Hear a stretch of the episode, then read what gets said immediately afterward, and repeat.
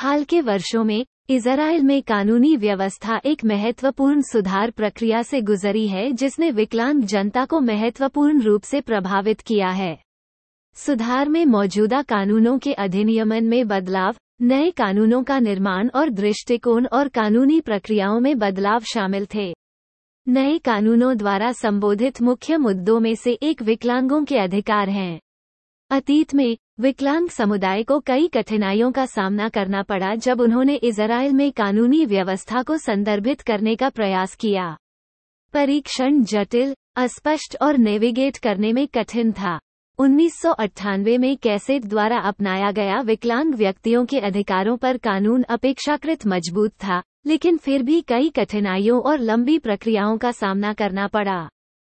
सुधार के हिस्से के रूप में नए कानून ने विकलांगों के अधिकारों को विस्तृत और समृद्ध किया और ऐसे तंत्र भी बनाए जो सरल और नेविगेट करने में आसान थे।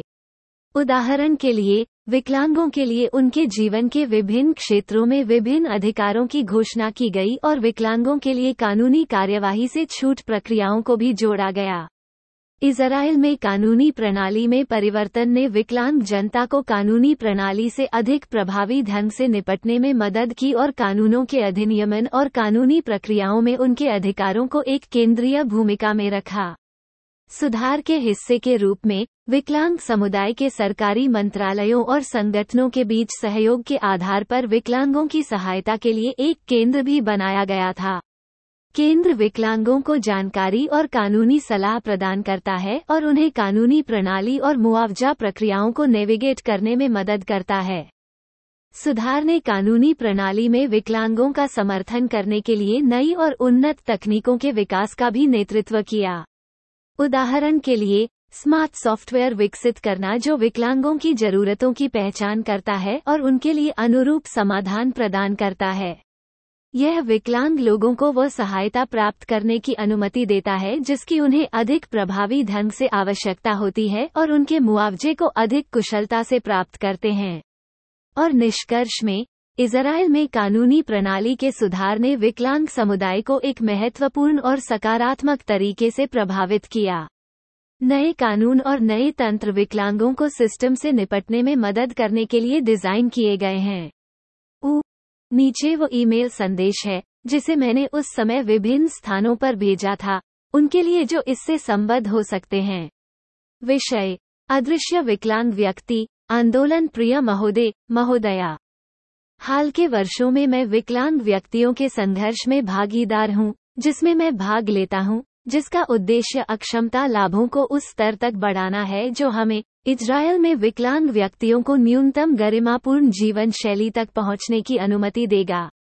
इस संघर्ष के हिस्से के रूप में मैं 10 जुलाई 2018 को सार्वजनिक आवास के बारे में कैसेट की पारदर्शिता समिति के एक सत्र में आया था। इस तिथि को लोक आवास दिवस भी मनाया जाता है।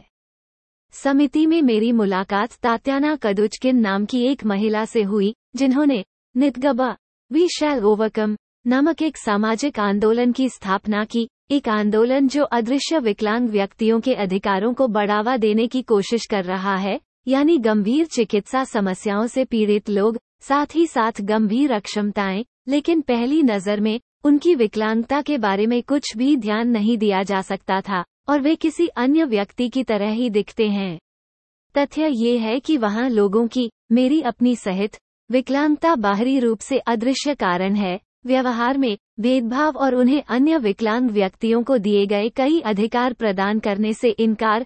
सरकारी संस्थाएं अक्सर बहुत ही सतही और सतही दृष्टिकोण अपनाती हैं, जिससे लोगों को चिन्हित किया जाता है। इस समूह में माना जाता है कि स्वस्थ। हमारे नए आंदोलन नितगाबेर आंदोलन में हम इस व्यापक इनकार से लड़ने की कोशिश करते हैं, जिससे हमें आम जनता में, साथ ही साथ इजरायली निर्णय निर्माताओं के बीच इस विषय के लिए जागरूकता बढ़ाने के अधिकार प्रदान किए जा सकें।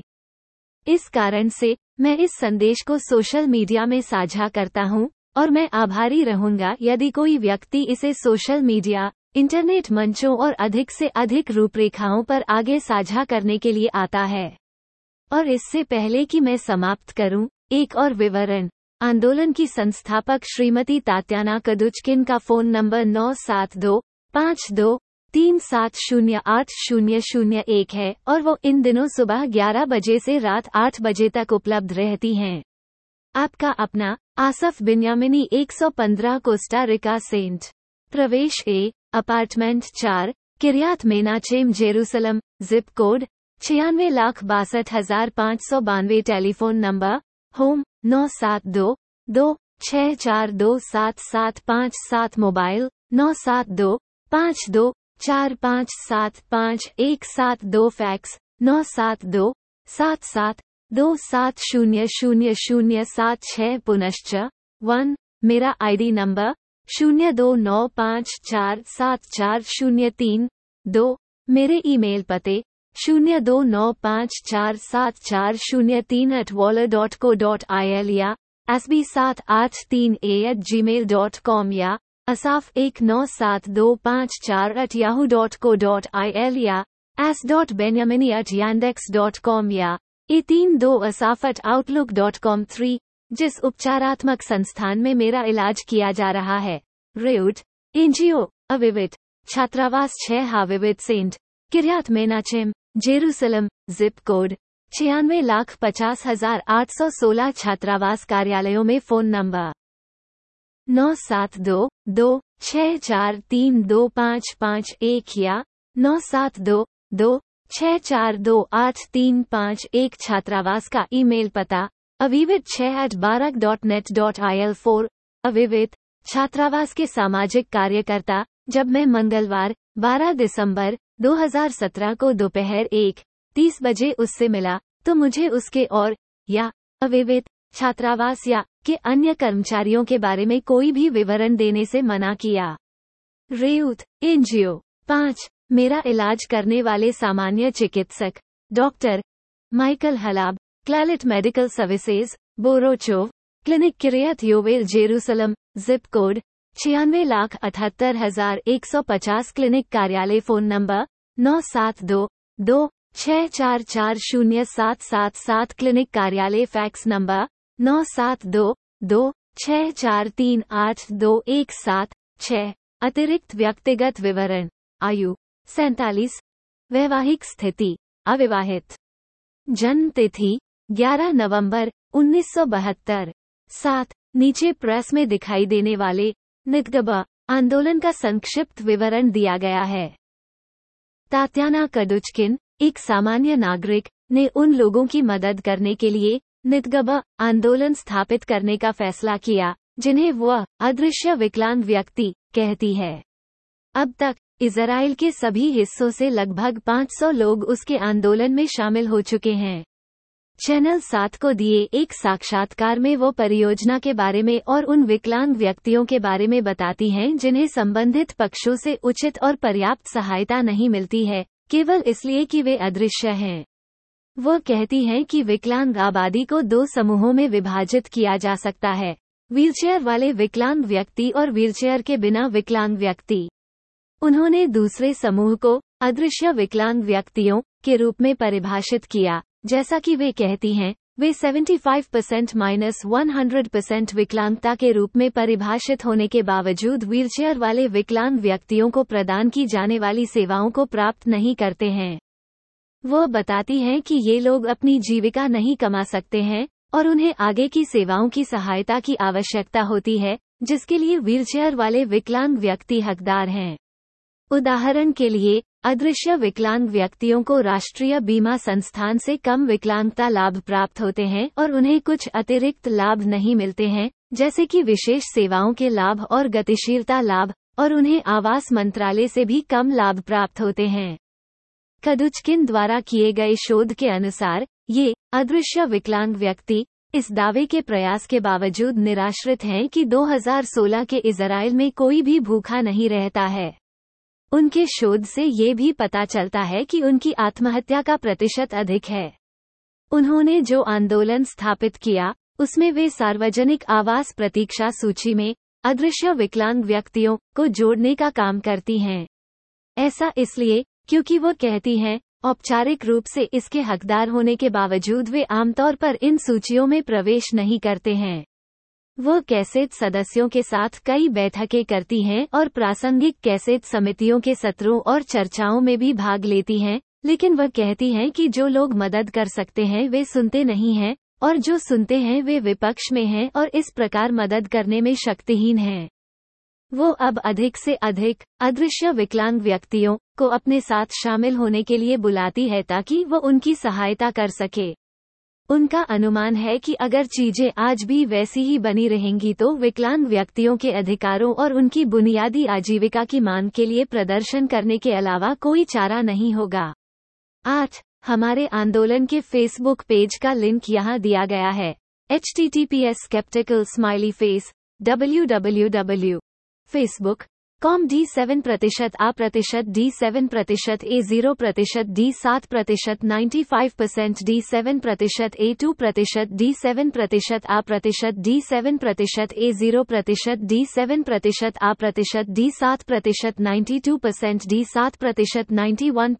D7%, A100 5 trillion 177 billion 934 million 167,000 352 moral = admin_todo_tour9।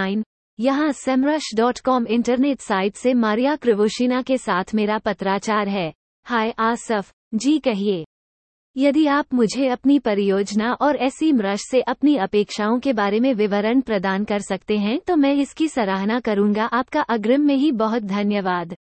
साभार मारिया क्रेवोशिना, खाता प्रबंधक, फोन जोड़ 442,032,870,265, ईमेल m.kravoshina@semrush.com, semrush www.semrush.com। सोमवार 14 अक्टूबर 2019 को रात 10:13 बजे आसफ बेजामिन ने लिखा, मेरे पास सहयोगी नहीं है, हमारा आंदोलन बहुत छोटा है और हम आशा करते हैं कि यह भविष्य में बड़ा होगा। हमारी गतिविधि हमारे लिए बहुत महत्वपूर्ण है और अगर आपको लगता है कि आपके पास इच्छा है और अधिक सार्वजनिक जागरूकता बनाने की क्षमता है और साथ ही दुनिया भर में प्रासंगिक कानून भी है जो जनता को बढ़ावा दे सकता है, तो मैं अब से आपके विवरण उन सभी प्लेटफार्मों को दे सकता हूं जिन्हें मैं लिखता हूं। विकलांग लोगों की, यदि आप सहमत हैं और अपनी स्वीकृति देते हैं तो मैं इसे करना शुरू कर देता हूं। आसफ बेन्यामिनी। अक्टूबर 14, 2019 15:13 में मारिया क्रेवोशिना ने लिखा, हाय आसफ, आशा है आप कुशल हैं। मैं आपको बताना चाहता हूं कि मैंने पिछले सप्ताह सुश्री कडोनी से संपर्क करने की कोशिश की, दुर्भाग्य से सफलता नहीं मिली। हो सके तो मेरा फोन दे सकते हैं। अपने सहकर्मियों को नंबर दें और उनसे मुझे कॉल करने के लिए कहें, कृपया। आपका अग्रिम में ही बहुत धन्यवाद। साभार मारिया क्रेवोशिना, खाता प्रबंधक, फोन जोड़ 442,032,870,265, ईमेल m.kravoshina@semrush.com। शुक्र 4 अक्टूबर 2019 को रात 11:17 बजे आसफ बेजामिन ने लिखा, मेरे पास वेबसाइट नहीं है, मैं विकलांग लोगों की आबादी को बढ़ावा देने की कोशिश करता हूँ। आप हमारे प्रबंधक श्रीमती से बात कर सकते हैं। कडोनी, उसके पास ईमेल पता नहीं है, आप उसे फोन नंबर 9725237080001 पर कॉल कर सकते हैं। मुझे पता है कि वो पहली भाषा के रूप में रूसी बोलती है और हिब्रू उसने इज़राइल में सीखी। मुझे यकीन नहीं है कि वह भी अंग्रेजी बोलती है, शायद। Asaf Benjamin. ठीक 20:17:30 मारिया क्रेवोशिना ने लिखा, हाय आसफ, आपकी विस्तृत प्रतिक्रिया के लिए धन्यवाद। ठीक 20:17:30 मारिया क्रेवोशिना ने लिखा, हाय आसफ, आपकी विस्तृत प्रतिक्रिया के लिए धन्यवाद। क्या मैंने आपको ठीक समझा कि आप अपनी वेबसाइट का प्रचार करना चाहेंगे? यदि आप चाहें तो मैं श्रीमती कडोनी से बात कर सकता हूं। क्या आप मुझे श्रीमती कडोनी का ईमेल भेज सकते हैं? आपका अग्रिम में ही बहुत धन्यवाद। साभार मारिया क्रेवोशिना, खाता प्रबंधक, फोन जोड़ 442,032,870,265, ईमेल m.kravoshina@semrush.com, semrush www.semrush.com। इस ईमेल की सामग्री और यहाँ संलग्न दस्तावेज, यदि लागू हो, गोपनीय हैं और केवल संदेश में निर्दिष्ट प्राप्तकर्ता के लिए लक्षित हैं। प्रेषक की लिखित सहमति के बिना इस संदेश के किसी भी हिस्से और या यहाँ संलग्न दस्तावेजों, यदि लागू हो, को किसी तीसरे पक्ष के साथ साझा करने की सख्त मनाही है। यदि आपको ये संदेश गलती से प्राप्त हुआ है तो कृपया इस संदेश का उत्तर दें और इसे हटाने के लिए आगे बढ़ें ताकि हम सुनिश्चित कर सकें कि भविष्य में ऐसी गलती न हो। बुध 2 अक्टूबर 2019 को शाम 5:23 बजे आसफ बेंजामिन ने लिखा, मैं अपने अभियान को बढ़ावा देने की कोशिश कर रहा हूँ, विकलांगता की समस्या से पीड़ित लोग। पिछले साल मैं जिस आंदोलन से जुड़ा था उसके बारे में स्पष्टीकरण के कुछ और शब्द यहाँ दिए गए हैं। आप हमारे आंदोलन के प्रबंधक से भी बात कर सकते हैं, वो हिब्रू और रूसी बोलती है। मुझे नहीं पता कि वह भी अंग्रेजी बोलती है या नहीं। हम विकलांग लोगों को बढ़ावा देने की कोशिश कर रहे हैं जो बाहरी रूप से दिखाई नहीं देते, इसलिए परिणामस्वरूप हमारे नागरिक अधिकार पूरे नहीं होते हैं। हम इस अन्याय की स्थिति को ठीक करना चाहेंगे। हमारे प्रबंधक श्रीमती है तात्याना काडोकिन और वह से उसके 9725237080001 फोन नंबर पर उपलब्ध है। रविवार से गुरुवार तक सुबह 11 बजे से रात 8 बजे तक, यहूदी छुट्टियों को छोड़कर। हमारे आंदोलन को इब्रानी नाम से नाइटगेबर कहा जाता है। यहाँ हमारे आंदोलन के फेसबुक पेज का लिंक दिया गया है। _ 1 अक्टूबर 2019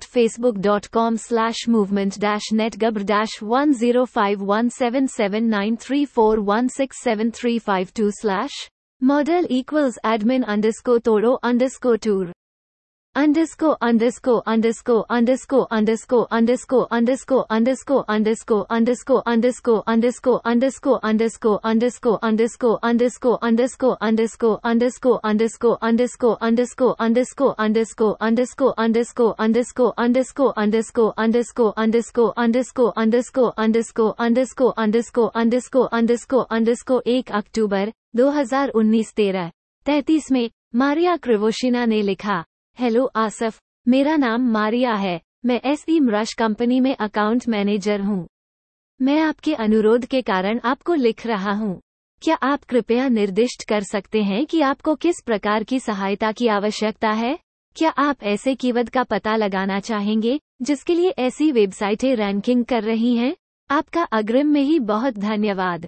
साभार, मारिया क्रेवोशिना। फोन जोर 442,032,870,265। Email m.kravoshina@semrush.com semrush.com। इस ईमेल की सामग्री और यहाँ संलग्न दस्तावेज, यदि लागू हो, गोपनीय हैं और केवल संदेश में निर्दिष्ट प्राप्तकर्ता के लिए लक्षित हैं। इस संदेश के किसी भी हिस्से और या यहाँ संलग्न दस्तावेजों, यदि लागू हो, को बिना किसी तीसरे पक्ष के साझा करने की सख्त मनाही है। प्रेषक की लिखित सहमति। यदि आपको ये संदेश गलती से प्राप्त हुआ है तो कृपया इस संदेश का उत्तर दें और इसे हटाने के लिए आगे बढ़ें ताकि हम सुनिश्चित कर सकें कि भविष्य में ऐसी गलती न हो। 10. ब्रिटिश संसद सदस्य कैरोलिन लुकास के साथ मेरा पत्र व्यवहार इस प्रकार है। प्रिय आसफ, आपके ईमेल के लिए बहुत बहुत धन्यवाद, जो मुझे यकीन है कि कैरोलिन को जल्द से जल्द मौका मिलेगा। मुझे डर है कि उसके पास गैर घटकों के साथ पत्राचार करने की क्षमता नहीं है, लेकिन वह आपका संदेश देख लेगी। शुभकामनाएं, इनो। कैरोलिन लुकास की ओर से ब्राइटन मंडप के सांसद Caroline Lucas, house of Commons, London SW AK 0AA। Phone 02072197025। Email caroline.lucas.mp@parliament.uk। web www.carolinelucas.com। Facebook Carolina Lucas page. Twitter @CarolineLucas। यदि आप कैरोलिन लुकास से साप्ताहिक ईमेल समाचार बुलेटिन प्राप्त करना चाहते हैं तो कृपया विषय पंक्ति में ईमेल बुलेटिन डालकर इस संदेश का उत्तर दें। आपकी व्यक्तिगत जानकारी का उपयोग कैसे किया जाता है, हम आपकी जानकारी की सुरक्षा कैसे बनाए रखते हैं और हमारे पास आपके पास जो जानकारी है उस तक पहुंचने के आपके अधिकार के विवरण के लिए कृपया यहाँ जाएं।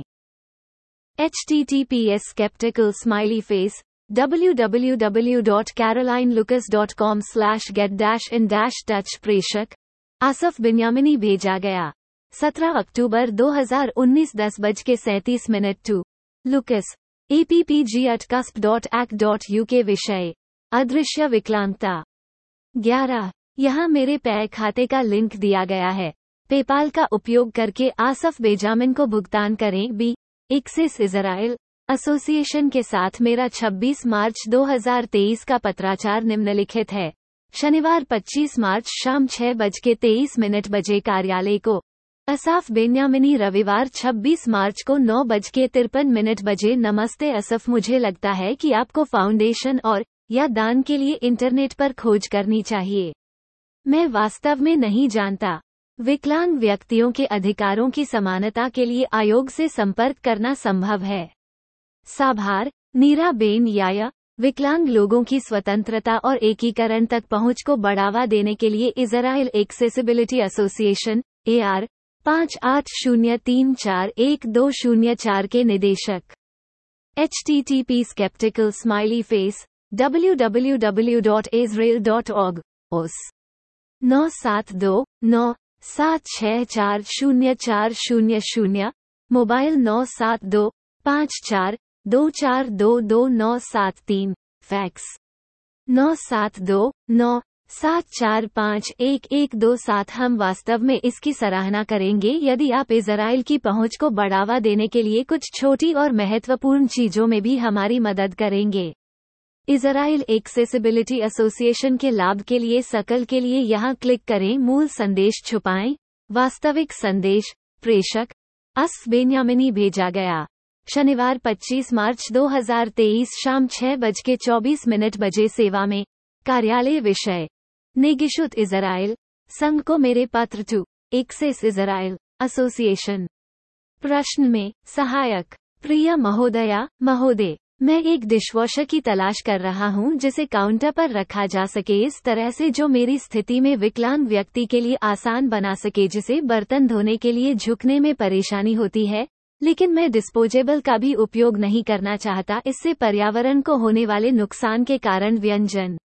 लेकिन यहाँ एक और समस्या है।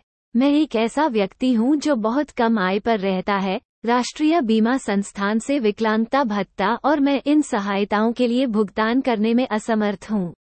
मेरा आपसे प्रश्न है, क्या आप किसी ऐसे फाउंडेशन या धर्मार्थ संगठनों को जानते हैं जो ऐसी स्थिति में मदद कर सकते हैं? साभार Asaf Benyamini, 115 Costa Rica street, प्रवेश A flat 4, Kiryat Menachem, Jerusalem, Israel, zip code 96,62,592। Phone number. घर पर उत्पीड़न के कारण एक गुप्त और इज़राइली पुलिस को एक शिकायत जिसे संभाला नहीं गया था। मोबाइल 97258678440। फैक्स 9727727000076। स्क्रिप्टम के बाद 1. मेरे घर में वो स्थान जहां आप इस प्रकार का डिशवॉशर लगा सकते हैं। लंबाई -55 सेमी, चौड़ाई 30 सेमी, ऊंचाई 50 सेमी। 2. मेरा आईडी नंबर 029547403। 3. मेरा ईमेल पते 029547403@waller.co.il या asb783a@gmail.com या asaf1972548yahoo.co.il या as.benyamini@yandex.com या asafbenyamini@hotmail.com या asaf002@mail2world.com या asafff@protonmail.com या benyamini@wk.com या asafbenyamini@163.com। C. नीचे वो ईमेल संदेश है जो मैं विभिन्न स्थानों पर भेजता हूँ को। मैं एक बहुभाषी AI वीडियो निर्माण प्रणाली की खोज कर रहा हूँ और एक नि-शुल्क मॉडल में। क्या आप उन कंपनियों को जानते हैं जो मुझे ऐसे सिस्टम की सलाह दे सकती हैं? Asaf Benyamini, 115/4 Costa Rica street, Kiryat मनहेम पड़ोस, जेरूसलम, इज़राइल, जिप 96,62,592। तारांकन 1. मेरे फोन नंबर। घर पर उत्पीड़न के कारण गोपनीय और इज़राइली पुलिस के पास एक शिकायत जिसे संसाधित नहीं किया गया था।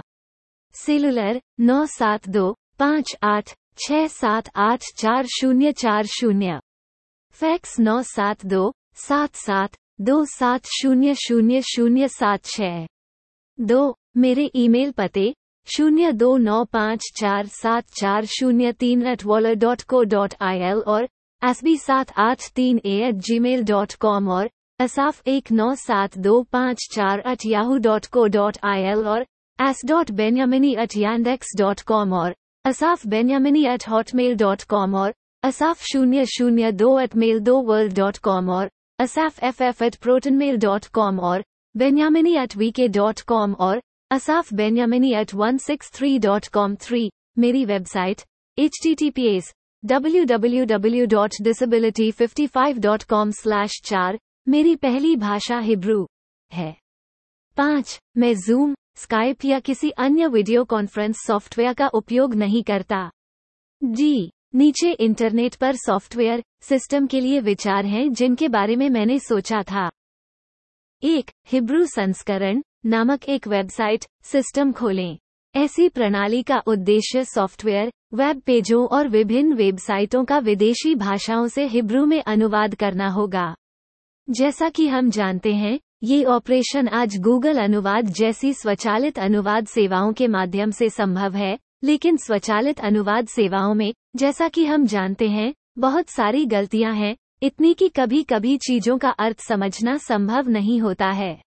इसलिए कई मामलों में मानव अनुवादक का कोई विकल्प नहीं है, और इसलिए वेबसाइट हिब्रू संस्करण केवल मानव अनुवादकों के काम पर आधारित होगी, न कि स्वचालित अनुवाद प्रणालियों पर। बेशक इस तरह हिब्रू बोलने वालों के लिए विभिन्न इंटरनेट सिस्टम को सुलभ बनाना संभव होगा जो अन्य भाषाओं को नहीं जानते हैं। इसके अलावा किसी भी अन्य भाषा के बोलने वालों के लिए ओपन सिस्टम की पेशकश करना संभव होगा। उदाहरण के लिए स्पेनिश बोलने वालों के लिए ओपन सिस्टम जो स्पेनिश के अलावा अन्य भाषाओं को नहीं जानते हैं, रूसी बोलने वालों के लिए ओपन सिस्टम जो इसके अलावा अन्य भाषाओं को नहीं जानते हैं, रूसी आदि। 2 व्यक्तिगत वित्तीय मॉडल नामक एक वेबसाइट खोलें। इरादा आर्टिफिशियल इंटेलिजेंस पर आधारित एक सिस्टम खोलने का है जो उन नेटवर्क यूजर्स के लिए होगा जिनके पास अलग अलग सिस्टम या वेबसाइट खोलने के विचार हैं। उपयोगकर्ता को प्रासंगिक डेटा भरना होगा जैसे विचाराधीन विचार का एक संक्षिप्त विवरण, सामाजिक नेटवर्क पर विचार स्वामी के प्रोफाइल के लिंक, उपयोगकर्ता की वेबसाइट यदि कोई हो के साथ साथ विचार की व्याख्या, मालिक की वित्तीय स्थिति। इस तरह की प्रणाली की चुनौती इस सभी डेटा के विश्लेषण के आधार पर उस उपयोगकर्ता को लिखना होगा कि व्यक्तिगत डेटा के आधार पर उसके लिए सबसे सही आर्थिक मॉडल क्या है, साथ ही साथ सिफारिशें प्रदान करना जो उसके लिए सही होगा। एक व्यक्तिगत तरीका ई नीचे एक ईमेल है जिसे मैंने उस समय विभिन्न स्थानों पर भेजा था को विषय नेसेट की श्रम और समाज कल्याण समिति को मेरा पत्र संलग्न। प्रिय महोदय महोदया, हाल ही में मैंने नेसेट की श्रम और समाज कल्याण समिति के साथ यहाँ संलग्न पत्राचार किया। मैं ये समझने की कोशिश कर रहा हूँ कि मुझे निम्नलिखित स्थिति में क्या करना चाहिए। कानून के लिए मुझे एक हाउसकीपर के बारे में रिपोर्ट करने की आवश्यकता है जो मेरे लिए काम करता है एक ओर और दूसरी ओर और विरोधाभासी रूप से मुझे अनुमति नहीं देता ऐसा करने के लिए, और कारण मुझसे यह उम्मीद की जाती है कि मैं एक विकलांग व्यक्ति जो राष्ट्रीय बीमा संस्थान से पेंशन पर मौजूद है को ठेकेदार या बड़ी कंपनी के मालिक के समान भुगतान करना चाहिए। एक ठेकेदार या बड़ी कंपनी का मालिक पेंशन भुगतान का ध्यान रख सकता है, लेकिन मैं ऐसा नहीं कर सकता। यहाँ एक गतिरोध पैदा किया गया था जिसमें इज़राइल राज्य के विभिन्न अधिकारी मुझे एक समाधान की पेशकश नहीं करते हैं और मुझे एक से दूसरे में भेजने के अलावा कुछ नहीं करते हैं। और इससे पहले कि पूरी तस्वीर दी जाए, मैं आपसे पूछना चाहता हूँ, क्या आप हस्तक्षेप कर सकते हैं? यह इज़राइल राज्य में अधिकारियों को मेरे द्वारा सामना की जा रही समस्या के उचित समाधान की पेशकश करने के लिए मजबूर करने के लिए है। सम्मान Asaf Benyamini FW Yahoo mail Asaf Benyamini FW Knesset की श्रम और समाज कल्याण समिति को पत्र 6 अगस्त 2019। तो मैं ये समझने की कोशिश कर रहा हूँ आपकी पद्धति के अनुसार समाधान क्या होना चाहिए क्या मुझे वापस जाने की जरूरत है, रिपोर्टिंग से नहीं? तर्क कहाँ है? आपने एक कानून बनाया है और फिर किसी नागरिक को इसे बनाए रखने की अनुमति न दें, और आप हर तरह से मुझे एक अपराधी में बदलना चाहते हैं। क्या मुझे बिना किसी रिपोर्टिंग के वापस आने की आवश्यकता है? मुझे ऐसा लगता है कि आपने जो स्थिति बनाई है उसमें यही एकमात्र विकल्प बचा है। मैं जानना चाहता हूं कि यह कैसे करना है। सम्मान, आसफ बेन्यामिनी, सोमवार 5 अगस्त 2019, 13:16:35, ब्रेवाछाट knesset.gov.il। कनेसेट की श्रम समाज कल्याण और स्वास्थ्य समिति 3 GMT/। ने लिखा, प्रिय महोदय, यह राष्ट्रीय बीमा संस्थान से उत्तर संलग्न है। यदि आप कानून को बदलने के लिए कहते हैं तो आप कैसेट के सदस्यों को यह उम्मीद करते हुए लिख सकते हैं कि विषय उन्हें रुचिकर लगेगा। कृपया ध्यान दें कि कैसेट वर्तमान में चुनावों की छुट्टी में है और यह सुनिश्चित नहीं है कि इस समय इसे कानून बनाया जा सकता है। सादर, मैं बेन अमी, वरिष्ठ संसदीय समन्वयक, phone 9722640806 8, fax 9722640831 5, mail revacha@knesset.gov.il। Knesset श्रम समाज कल्याण और स्वास्थ्य समिति कैसेट पर्यावरण को संरक्षित करता है। कृपया ईमेल को अनावश्यक रूप से प्रिंट करने से बचें। प्रेषक, श्रम समाज कल्याण और स्वास्थ्य समिति, भेजा गया रविवार 30 जून 2019, दोपहर 2:39 बजे। Asaf 197254@yahoo.co.il >cc। Asaf 197254@yahoo.co.ilfw। Asaf Benyamini, Knesset की श्रम और समाज कल्याण समिति को मेरा पत्र को 6 अगस्त 2019, FW, Yahoo mail. Asaf Benyamini, FW, cassette की श्रम और समाज कल्याण समिति को मेरा पत्र 6 अगस्त 2019, राष्ट्रीय बीमा संस्थान लोक शिकायत प्रभाग। प्रिय महोदय, यहाँ आसफ बेन्यामिनी का पत्र संलग्न है। हम उनकी अपील पर आपकी प्रतिक्रिया के लिए आभारी रहेंगे। सादर, मैं बेन अमी, वरिष्ठ संसदीय समन्वयक, phone 9722640806 8, fax 9722640831 5, mail revacha@knesset.gov.il। Knesset श्रम समाज कल्याण और स्वास्थ्य समिति कैसेट पर्यावरण को संरक्षित करता है। कृपया ईमेल को अनावश्यक रूप से प्रिंट करने से बचें। फॉर्म, आसफ बेन्यामिनी, मेल टोसाफ 197254@yahoo.co.il, भेजा गया रविवार 30 जून 2019, दोपहर 2:39 बजे को revacha@knesset.gov.il। श्रम समाज कल्याण और स्वास्थ्य समिति। विषय, नेसेट की श्रम और समाज कल्याण समिति को मेरा पत्र, FW, याहू मेल।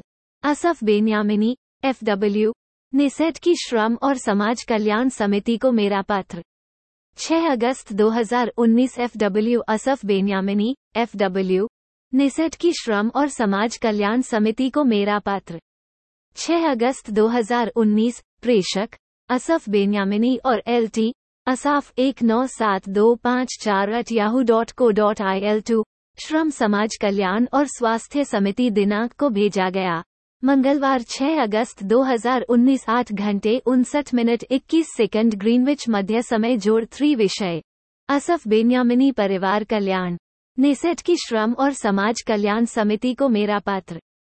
राष्ट्रीय बीमा संस्थान समाधान प्रदान नहीं करता है, इसलिए मैंने आपसे संपर्क किया।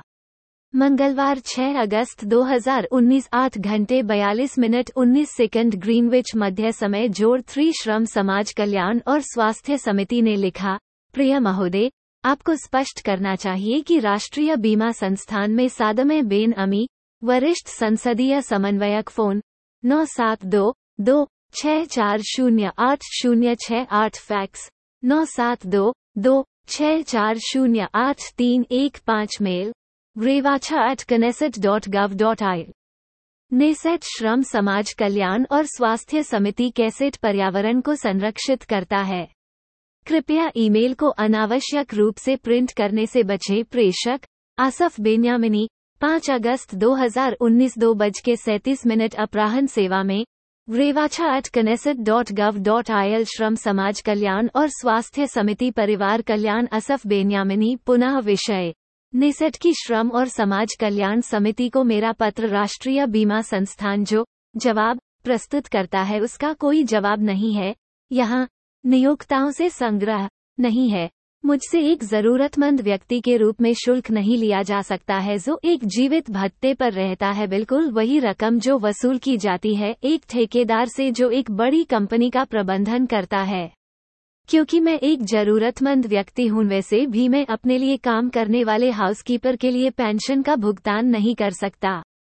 कोई फर्क नहीं पड़ता कि आप क्या करते हैं, मैं इसका भुगतान नहीं कर सकता। 5 अगस्त 2019 सेवा में नेसेट की श्रम और समाज कल्याण समिति। विषय मेरी पुनः अपील। प्रिय महोदय महोदया, आज सोमवार 5 अगस्त 2019 को मैंने आपको संलग्न संदेश भेजा था लेकिन आपने उसका उत्तर नहीं दिया। दोपहर 2:45 बजे मैंने आपसे फोन पर संपर्क किया लेकिन समिति के एक प्रतिनिधि जिनसे मैंने बात की ने मुझे इस विषय पर सक्षम लोगों के पास भेजने से इनकार कर दिया, लेकिन उन्होंने मुझे फोन रख दिया। और उस मामले के लिए मैं आपसे फिर से अपने प्रश्न का जिक्र कर रहा हूं और यह समझने की कोशिश करता हूं कि एक नागरिक के रूप में मुझे क्या करना चाहिए जिसमें आपने एक कानून बनाया है और मुझे अनुमति न दे इसका पालन करने के लिए दूसरे पर। इस बार मैं अतीत के अपमानजनक उत्तरों के चक्र के बजाय एक वास्तविक और वास्तविक उत्तर की प्रतीक्षा कर रहा हूं। सम्मान आसफ बेन्यामिनी। 5 अगस्त 2019। पुनः याहू मेल। आसफ बेन्यामिनी फल्यू नेसेट की श्रम और समाज कल्याण समिति को मेरा पत्र।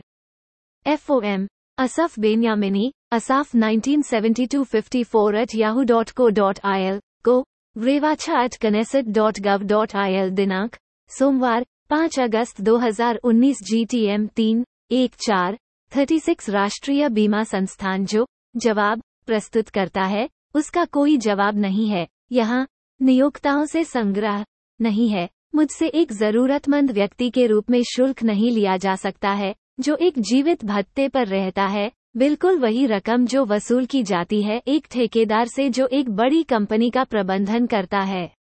क्योंकि मैं एक जरूरतमंद व्यक्ति हूँ, वैसे भी मैं अपने लिए काम करने वाले हाउसकीपर के लिए पेंशन का भुगतान नहीं कर सकता।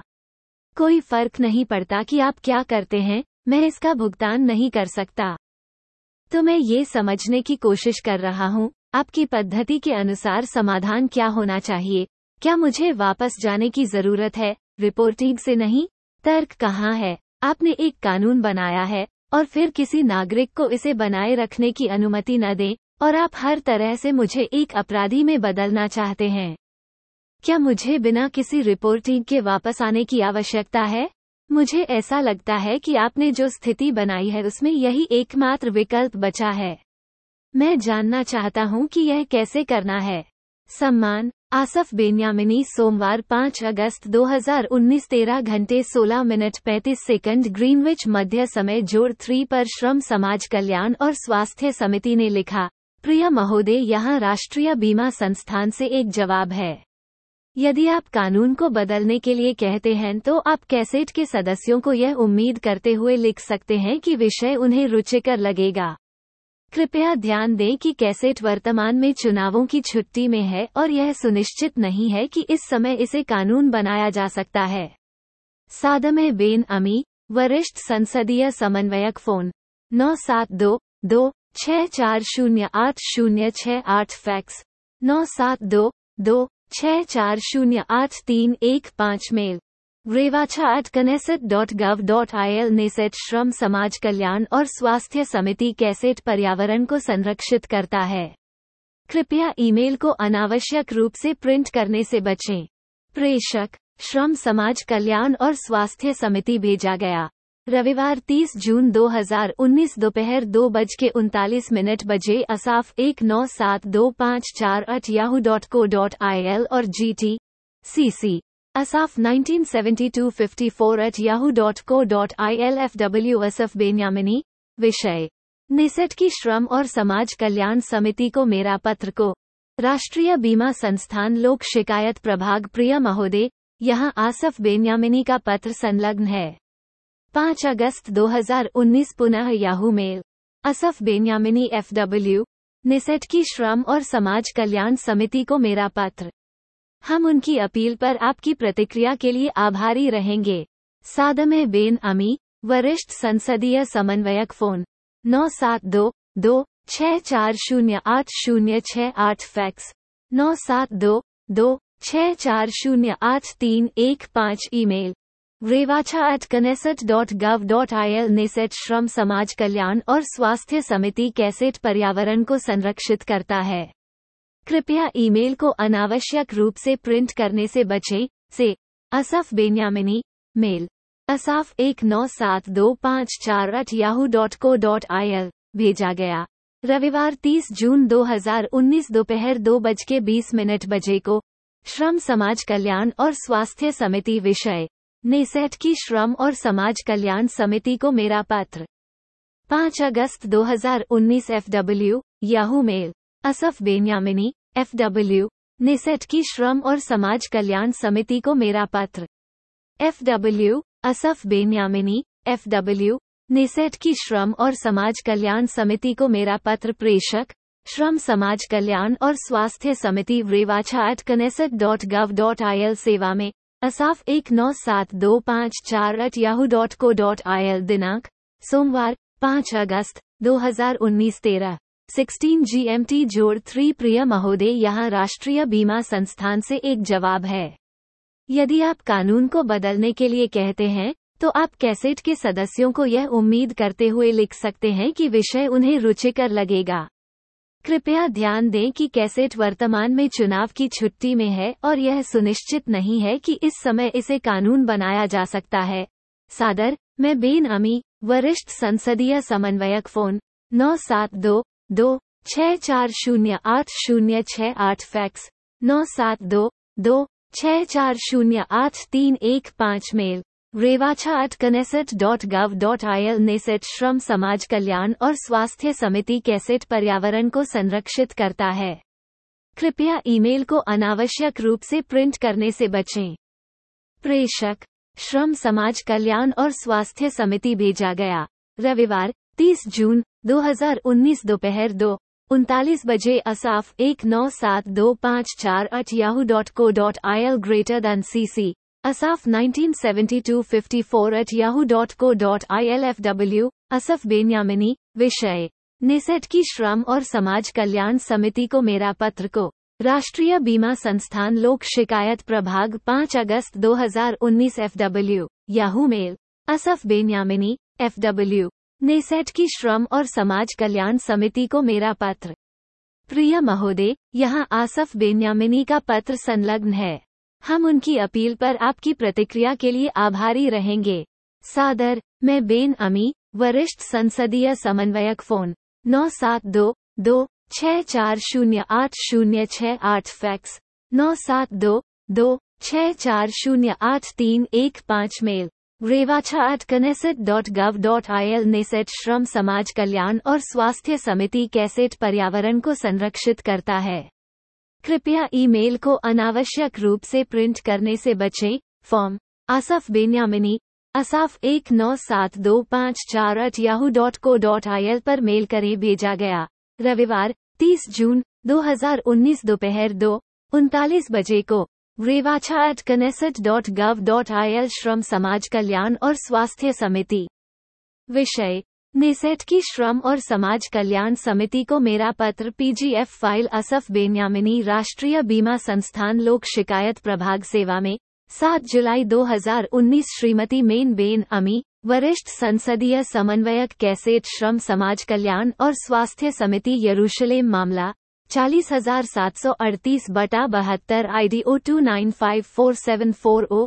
3 प्रिय मैडम, विषय नियोक्ताओं से संग्रह। मी आसफ बेन्यामिनी, आपका पत्र जून 30 2019 से 12 जून 2019 को हमारी स्थानीय शाखा से सीधे श्री बेन्यामिनी को भेजे गए जवाब की प्रति यहाँ संलग्न है। ईमानदारी से इति कोहेन, हस्ताक्षर लोक शिकायत प्रभाग, प्रति श्री एली नाजरी, जेरूसलम शाखा के प्रमुख, जेरूसलम, शाद। वैट्समैन 13 saint, post code 91909, phone 972-26709-070, fax 972-26525-038। Online call के लिए हमारा पता www.btl.gov.il 17,41,711। राष्ट्रीय बीमा संस्थान यरूशलेम शाखा जून 12, 2019 को Shri Asaf Benyamini 115 Costa Rica saint AP.4 Jerusalem 96,62,592। विषय आपकी अपील दिनांक 26 मई 2019। ऊपर दिए गए विषय पर आपके अनुरोध के जवाब में मैं ये जवाब देना चाहता हूं कि सामान्य अक्षमता भत्ता प्राप्त करने वालों को घर में उनके द्वारा नियोजित कर्मचारियों के लिए बीमा प्रीमियम भुगतान से कोई छूट नहीं है, इसलिए आपसे कानून के अनुसार शुल्क लिया जाता है। पैबुक में दिखाई गई शुल्क दरें जो आपको भेजी गई थी, ये ध्यान दिया जाना चाहिए कि यदि आपको दैनिक गतिविधियों में दूसरों की सहायता की आवश्यकता है तो आप विशेष सेवाओं की पात्रता की जांच के लिए दावा प्रस्तुत कर सकते हैं। ईमानदारी से ओरेटल मिजराही यरूशलेम शाखा के प्रमुख में कॉपी, लोक शिकायत प्रभाग राष्ट्रीय बीमा संस्थान, प्रधान कार्यालय Shimon Ben Shetach 4 saint 91,007, phone 972-26755,675, fax 972-267554447 sniff@nioi.gov को। विषय परिवार। प्रिय महोदय महोदया, दिसंबर 2018 की शुरुआत के बारे में मैंने मीडिया में सुना कि एक नया कानून है जिसके लिए यह आवश्यक है कि हर कोई जो अपने घरेलू कार्यकर्ता पर काम करता है, जो उसे सफाई या घर के अन्य कामों में मदद करता है, कर्मचारी के साथ एक व्यवस्थित कार्य अनुबंध पर हस्ताक्षर करें और उसे रिपोर्ट करें। प्राधिकारी। मुझे ध्यान देना चाहिए कि लगभग 2002 से मेरी शारीरिक अक्षमता के कारण एक नौकरानी मेरे पास आती है, वो शुल्क के लिए सफाई का काम करती है। हालांकि इस समय के दौरान मैं कई आवासीय अपार्टमेंट से आया हूँ। क्या ये तथ्य विषय के लिए प्रासंगिक है? और मैंने समय समय पर हाउसकीपर को आवश्यकतानुसार बुलाया, तब उसके पास नियमित घंटे या काम के दिन नहीं थे और साथ ही आगमन की आवृत्ति समय समय पर परिवर्तनशील थी। हाल के वर्षों में वो आमतौर पर 3 सप्ताह में एक बार आती है। मुझे यह इंगित करना चाहिए कि उसके साथ मेरे परिचित से मुझे पता है कि यह इंद्रधनुष दिवस महिला है जो शायद रोजगार अनुबंध तैयार करने में सहयोग नहीं करना चाहती, जैसा कि कोई। मैं ध्यान देता हूं कि उसके साथ मेरे परिचित मुझे पता है कि यह एक गरीब महिला है जो शायद एक रोजगार अनुबंध की तैयारी में सहयोग नहीं करना चाहती, जैसा कि राष्ट्रीय बीमा संस्थान से गुजारा भत्ते पर रहने वाली कोई है, वो शायद नहीं होगी। दिलचस्पी है कि बाद वाले को उसकी आय के दूसरे स्रोत के बारे में पता था। दूसरी ओर, मैं अपराधी नहीं बनना चाहता या अवैध रूप से कार्य नहीं करना चाहता। मुझे कैसे कार्य करना चाहिए, उसके बारे में आप क्या सोचते हैं? ईमानदारी से असाफ बेन्यामिनी। व्यक्तिगत डेटा। प्रथम नाम आसफ, परिवार का नाम बेजामिन, आईडी #029547403, डाक का पूरा पता Asaf Benyamini 115 Costa Rica saint, प्रवेश A, apartment 4, Kiryat Menahem, Jerusalem, डाक कोड 96,62,592, फोन नंबर घर पर 972-26427,757, मोबाइल 972-524575,172, फैक्स 972-7727,000,076। मेरा ईमेल wolo.co.il@029547403 या e81596 2@gmail.com या asaf197254@yahoo.co.il या as.benyamini@yandex.com या asaf46@outlook.com में जिस चिकित्सीय ढांचे में हूँ। रेउट एसोसिएशन, अविविट, छात्रावास 6 हाविविट सेंट, किरियत मनहेम, जेरूसलम, इज़राइल, डाक कोड 96,50,816, छात्रावास कार्यालय के फोन नंबर 972-2643255 या 972-2642831, छात्रावास का ईमेल अविवित 6@barak.net.il मंगलवार दिनांक 12 दिसंबर 2017 को 13:30 बजे मेरी बैठक में अविवित छात्रावास के सामाजिक कार्यकर्ता ने उनके बारे में और या अविवित छात्रावास या रेउत के अन्य कार्यकर्ताओं के बारे में कोई भी विवरण देने से सख्त मना किया है। संगठन फैमिली डॉक्टर जिन्होंने मुझे देखा, डॉक्टर माइकल हलाओ, कलालित चिकित्सा सेवा clinic, Borochov 63 Borochov saint Kiryat Yuval Jerusalem, Israel, post code 96,78,150। Clinic के कार्यालय के फ़ोन नंबर 972-2644077। क्लिनिक के कार्यालय का फैक्स नंबर 972-2643821। आयु 46। पारिवारिक स्थिति अविवाहित। विषय के उक्त गृहस्थ श्रीमती यहूदित कोहेल। उसका फ़ोन नंबर 972-50216996 या 9725522882008। जन्मदिन 11 नवंबर 1972। हस्ताक्षर तातियाना तिर्गुमिम कार्यालय द्वारा हिब्रू से अंग्रेजी में अनुवादित 97254551686 एफ। नीचे एक ईमेल संदेश है जिसे मैंने उस समय विभिन्न स्थानों पर भेजा था को विषय दान के लिए खोजें। प्रिय श्रीमती और श्री, हाल के वर्षों में मैं इज़राइल राज्य में विकलांगों के लिए संघर्ष में शामिल रहा हूँ, वो संघर्ष जो मीडिया में भी व्यापक रूप से जाना जाता है।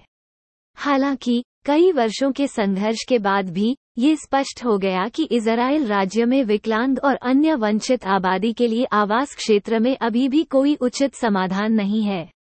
बेशक कोरोना महामारी, जो हाल के महीनों में आहत कर रही है, मैं इन शब्दों को रविवार 12 जुलाई 2020 को लिखता हूँ, ने स्थिति को काफी बिगड़ने का कारण बना दिया है और न केवल विकलांग जनसंख्या, बहुत से लोग जो जीविकोपार्जन की क्षमता खो चुके हैं, वास्तव में रोटी के भूखे हो गए हैं।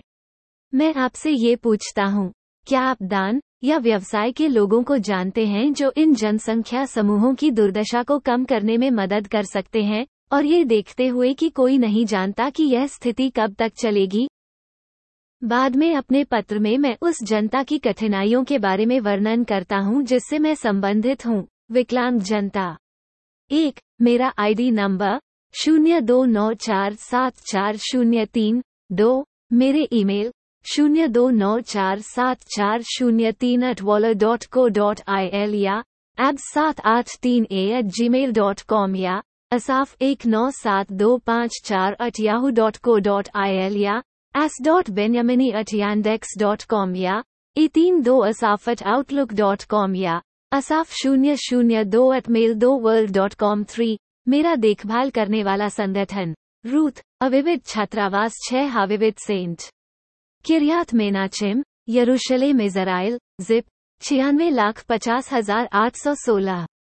छात्रावास कार्यालय टेलीफोन नंबर 972-2643255 या 972-2542835 1। छात्रावास ईमेल अविवित 6@barak.net.il। 4. 12 दिसंबर 2017 को 13:30 बजे अविवित हॉस्टल सामाजिक कार्यकर्ता के साथ एक बैठक में मुझे उसके किसी भी विवरण और या अविवित हॉस्टल या रूथ के अन्य कर्मचारियों के बारे में खुलासा करने से स्पष्ट रूप से मना किया गया था। 5. मेरा पारिवारिक डॉक्टर डॉक्टर माइकल हलाओ, Clalit health care services, Irganim शाखा 63 Borochov saint Kiryat Yovel, Jerusalem, Israel, zip 96,78,150। Clinic का टेलीफोन नंबर 972-2644077 फैक्स 972-2643821।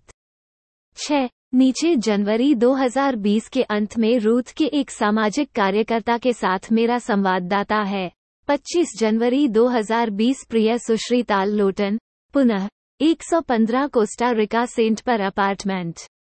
मैं आपको सूचित करना चाहता हूं कि लिविंग रूम में ब्लाइंड्स फंस गए हैं और उन्हें हटाया नहीं जा सकता। क्या छात्रावास के किसी कर्मचारी के लिए इसे ठीक करना संभव है? मुझे नहीं पता कि इसे कैसे ठीक किया जाए या अगर मुझे ऐसा करने के लिए अपार्टमेंट के मालिक को कॉल करना पड़े। आप क्या सोचते हैं?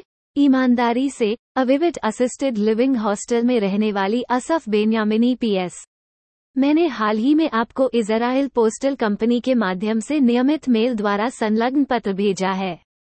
मैं इसकी सराहना करूंगा यदि आप इसमें मेरे द्वारा उठाए गए प्रश्न का उत्तर दे सकें।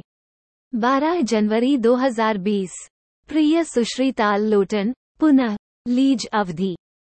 मेरे अपार्टमेंट की लीज 14 जुलाई 2020 को समाप्त हो रही है। मेरा मानना है कि अपार्टमेंट के मालिक से स्पष्ट करने के लिए कहने पर विचार करने की गुंजाइश है कि क्या वह लीज बढ़ाने के लिए सहमत है। मैं ध्यान देता हूं कि मैं अपार्टमेंट में रहना जारी रखना चाहता हूं, लेकिन अगर अपार्टमेंट मालिक लीज का विस्तार नहीं करना चाहता है तो मुझे तदनुसार तैयारी करनी चाहिए और दूसरे अपार्टमेंट की तलाश शुरू करनी चाहिए। ईमानदारी से, अविविट असिस्टेड लिविंग हॉस्टल में रहने वाली अस Benyamini. PS, my ID number 029547403। सामाजिक कार्यकर्ता ताल लोटन को मेरा पत्र 10 याहू। आने वाली मेल आसफ बेन्यामिनी 15 जनवरी 15:50 बजे जोड़ 6 द्वारा। ताल आसफ बेन्यामिनी, मैं समझा नहीं। आप अपार्टमेंट के मालिक से सवाल कब पूछना चाहते हैं? कब? जब आप उससे ये सवाल पूछने का इरादा रखते हैं तो 3 महीने पहले आम बात है, जवाब से समझना संभव नहीं है। मैं जितनी जल्दी हो सके पसंद करता हूँ, क्योंकि पिछले अवसरों के विपरीत जब मैं स्थानांतरित हुआ, इस बार मेरा तबीयत खराब है और मैं व्यक्तिगत रूप से अपना सामान पैक नहीं कर सकता। अगर मुझे इस बार अपार्टमेंट बदलना पड़े तो यह मेरे लिए शारीरिक रूप से बहुत कठिन होगा और इसलिए पूरी प्रक्रिया में बहुत अधिक समय लगेगा। हालांकि ये भावनात्मक रूप से बहुत आसान होगा। इसलिए मैं फिर से पूछता हूँ, अगर मेरी टिप्पणी समझ में नहीं आई, आप इस मामले पर अपार्टमेंट के मालिक से कब पूछने का इरादा रखते हैं? ईमानदारी से, अविविट असिस्टेड लिविंग हॉस्टल में रहने वाली असफ बेन्यामिनी, रविवार 26 जनवरी 2020 GMT जोड़ 2, 10 घंटे 46 minute 27 second. Tal Lotan टैलेटम 39@gmail.com। 26 लिखा जनवरी 12:28। ताल लोटन टैलेटम 39@gmail.com को। आसफ बेन्यामिनी 26 जनवरी 14:09 बजे। हम आपसे अगले महीने संपर्क करेंगे। बस इस बात का ध्यान रखें कि अनुबंध के तहत आप 3 महीने की अग्रिम सूचना दे सकती हैं। रविवार 26 जनवरी 2020 को दोपहर 12:29 बजे आसफ बेन्यामिनी से मूल संदेश दिखाएं। आसफ बेन्यामिनी टू, ताल लोटन 26 जनवरी 2014 13 बजे। ठीक है, धन्यवाद। रविवार 26 जनवरी 2020 को 14 घंटे 9 मिनट 58 सेकंड ग्रीनविच मध्य समय जोड़ 2 बजे। ताल लोटन टैलेटम 39@gmail.com लिखा मूल संदेश छुपाएं। हम आपसे अगले महीने संपर्क करेंगे। बस इस बात का ध्यान रखें कि अनुबंध के तहत आप 3 महीने की अग्रिम सूचना दे सकती हैं। रविवार 26 जनवरी 2020 को दोपहर 12:29 बजे आसफ बेन्यामिनी से मैं समझा नहीं। आप अपार्टमेंट के मालिक से सवाल कब पूछना चाहते हैं? कब? जब आप उससे ये सवाल पूछने का इरादा रखते हैं तो 3 महीने पहले आम बात है, जवाब से समझना संभव नहीं है। मैं जितनी जल्दी हो सके पसंद करता हूं, क्योंकि पिछले अवसरों के विपरीत जब मैं स्थानांतरित हुआ, इस बार मेरा तबीयत खराब है और मैं व्यक्तिगत रूप से अपना सामान पैक नहीं कर सकता। अगर मुझे इस बार अपार्टमेंट बदलना पड़े तो यह मेरे लिए शारीरिक रूप से बहुत कठिन होगा और इसलिए पूरी प्रक्रिया में बहुत अधिक समय लगेगा। हालांकि ये भावनात्मक रूप से बहुत आसान होगा। इसलिए मैं फिर से पूछता हूँ, अगर मेरी टिप्पणी समझ में नहीं आई, आप इस मामले पर अपार्टमेंट के मालिक से कब पूछने का इरादा रखते हैं? ईमानदारी से, अविविट असिस्टेड लिविंग हॉस्टल में रहने वाली असफ बेन्यामिनी, रविवार 26 जनवरी 2020 को 14 घंटे 9 मिनट 58 सेकंड ग्रीनविच मध्य समय जोड़ 2 बजे। ताल लोटन टैलेटम 39@gmail.com लिखा नमस्ते। 3 महीने पहले नोटिस देने की प्रथा है, लेकिन ये जल्दी भी संभव है। शनिवार 25 जनवरी 2020 रात के 8 बजे आसफ बेन्यामिनी से मैं समझता हूँ, लेकिन आप ये प्रश्न कब पूछना चाहते हैं? शनिवार 25 जनवरी 2019 रेशियो 46:52 GMT जोड़ 2 बजे ताल लोटन टालिटम 39@gmail.com लिखा। ये बहुत जल्दी है, भले ही आप कहते हैं कि काल्पनिक रूप से आप विस्तार करना चाहते हैं, लेकिन वह बाध्य है। संक्षेप में ये बहुत जल्दी है। शनिवार 25 जनवरी 2020 को शाम के 7:07 बजे आसफ बेन्यामिनी संदेश भेजा गया। प्रेषक आसफ बेन्यामिनी कुल टैलेटम 39@gmail.com भेजा गया। शनिवार 25 जनवरी 2016 रेशियो 31:35 GMT जोड़ 2 पुनः सामाजिक कार्यकर्ता ताल लोटन को मेरा पत्र। अच्छा, मेरे द्वारा पूछे गए दूसरे प्रश्न के बारे में आपकी क्या राय है? अपार्टमेंट के मालिक से पूछना कि क्या वो पट्टे को नवीनीकृत करना चाहती है या नहीं। स्वाभाविक रूप से यदि अपार्टमेंट के मालिक 14 जुलाई 2020 के बाद लीज को नवीनीकृत करने के लिए सहमत नहीं होते हैं, तो मुझे एक और आवासीय समाधान खोजना होगा, और इस बार मेरे बिगड़ते स्वास्थ्य के कारण मेरे निजी सामान को पैक करने में अधिक समय लगेगा, जो मुझे अनुमति नहीं देगा खुद से पैक करें।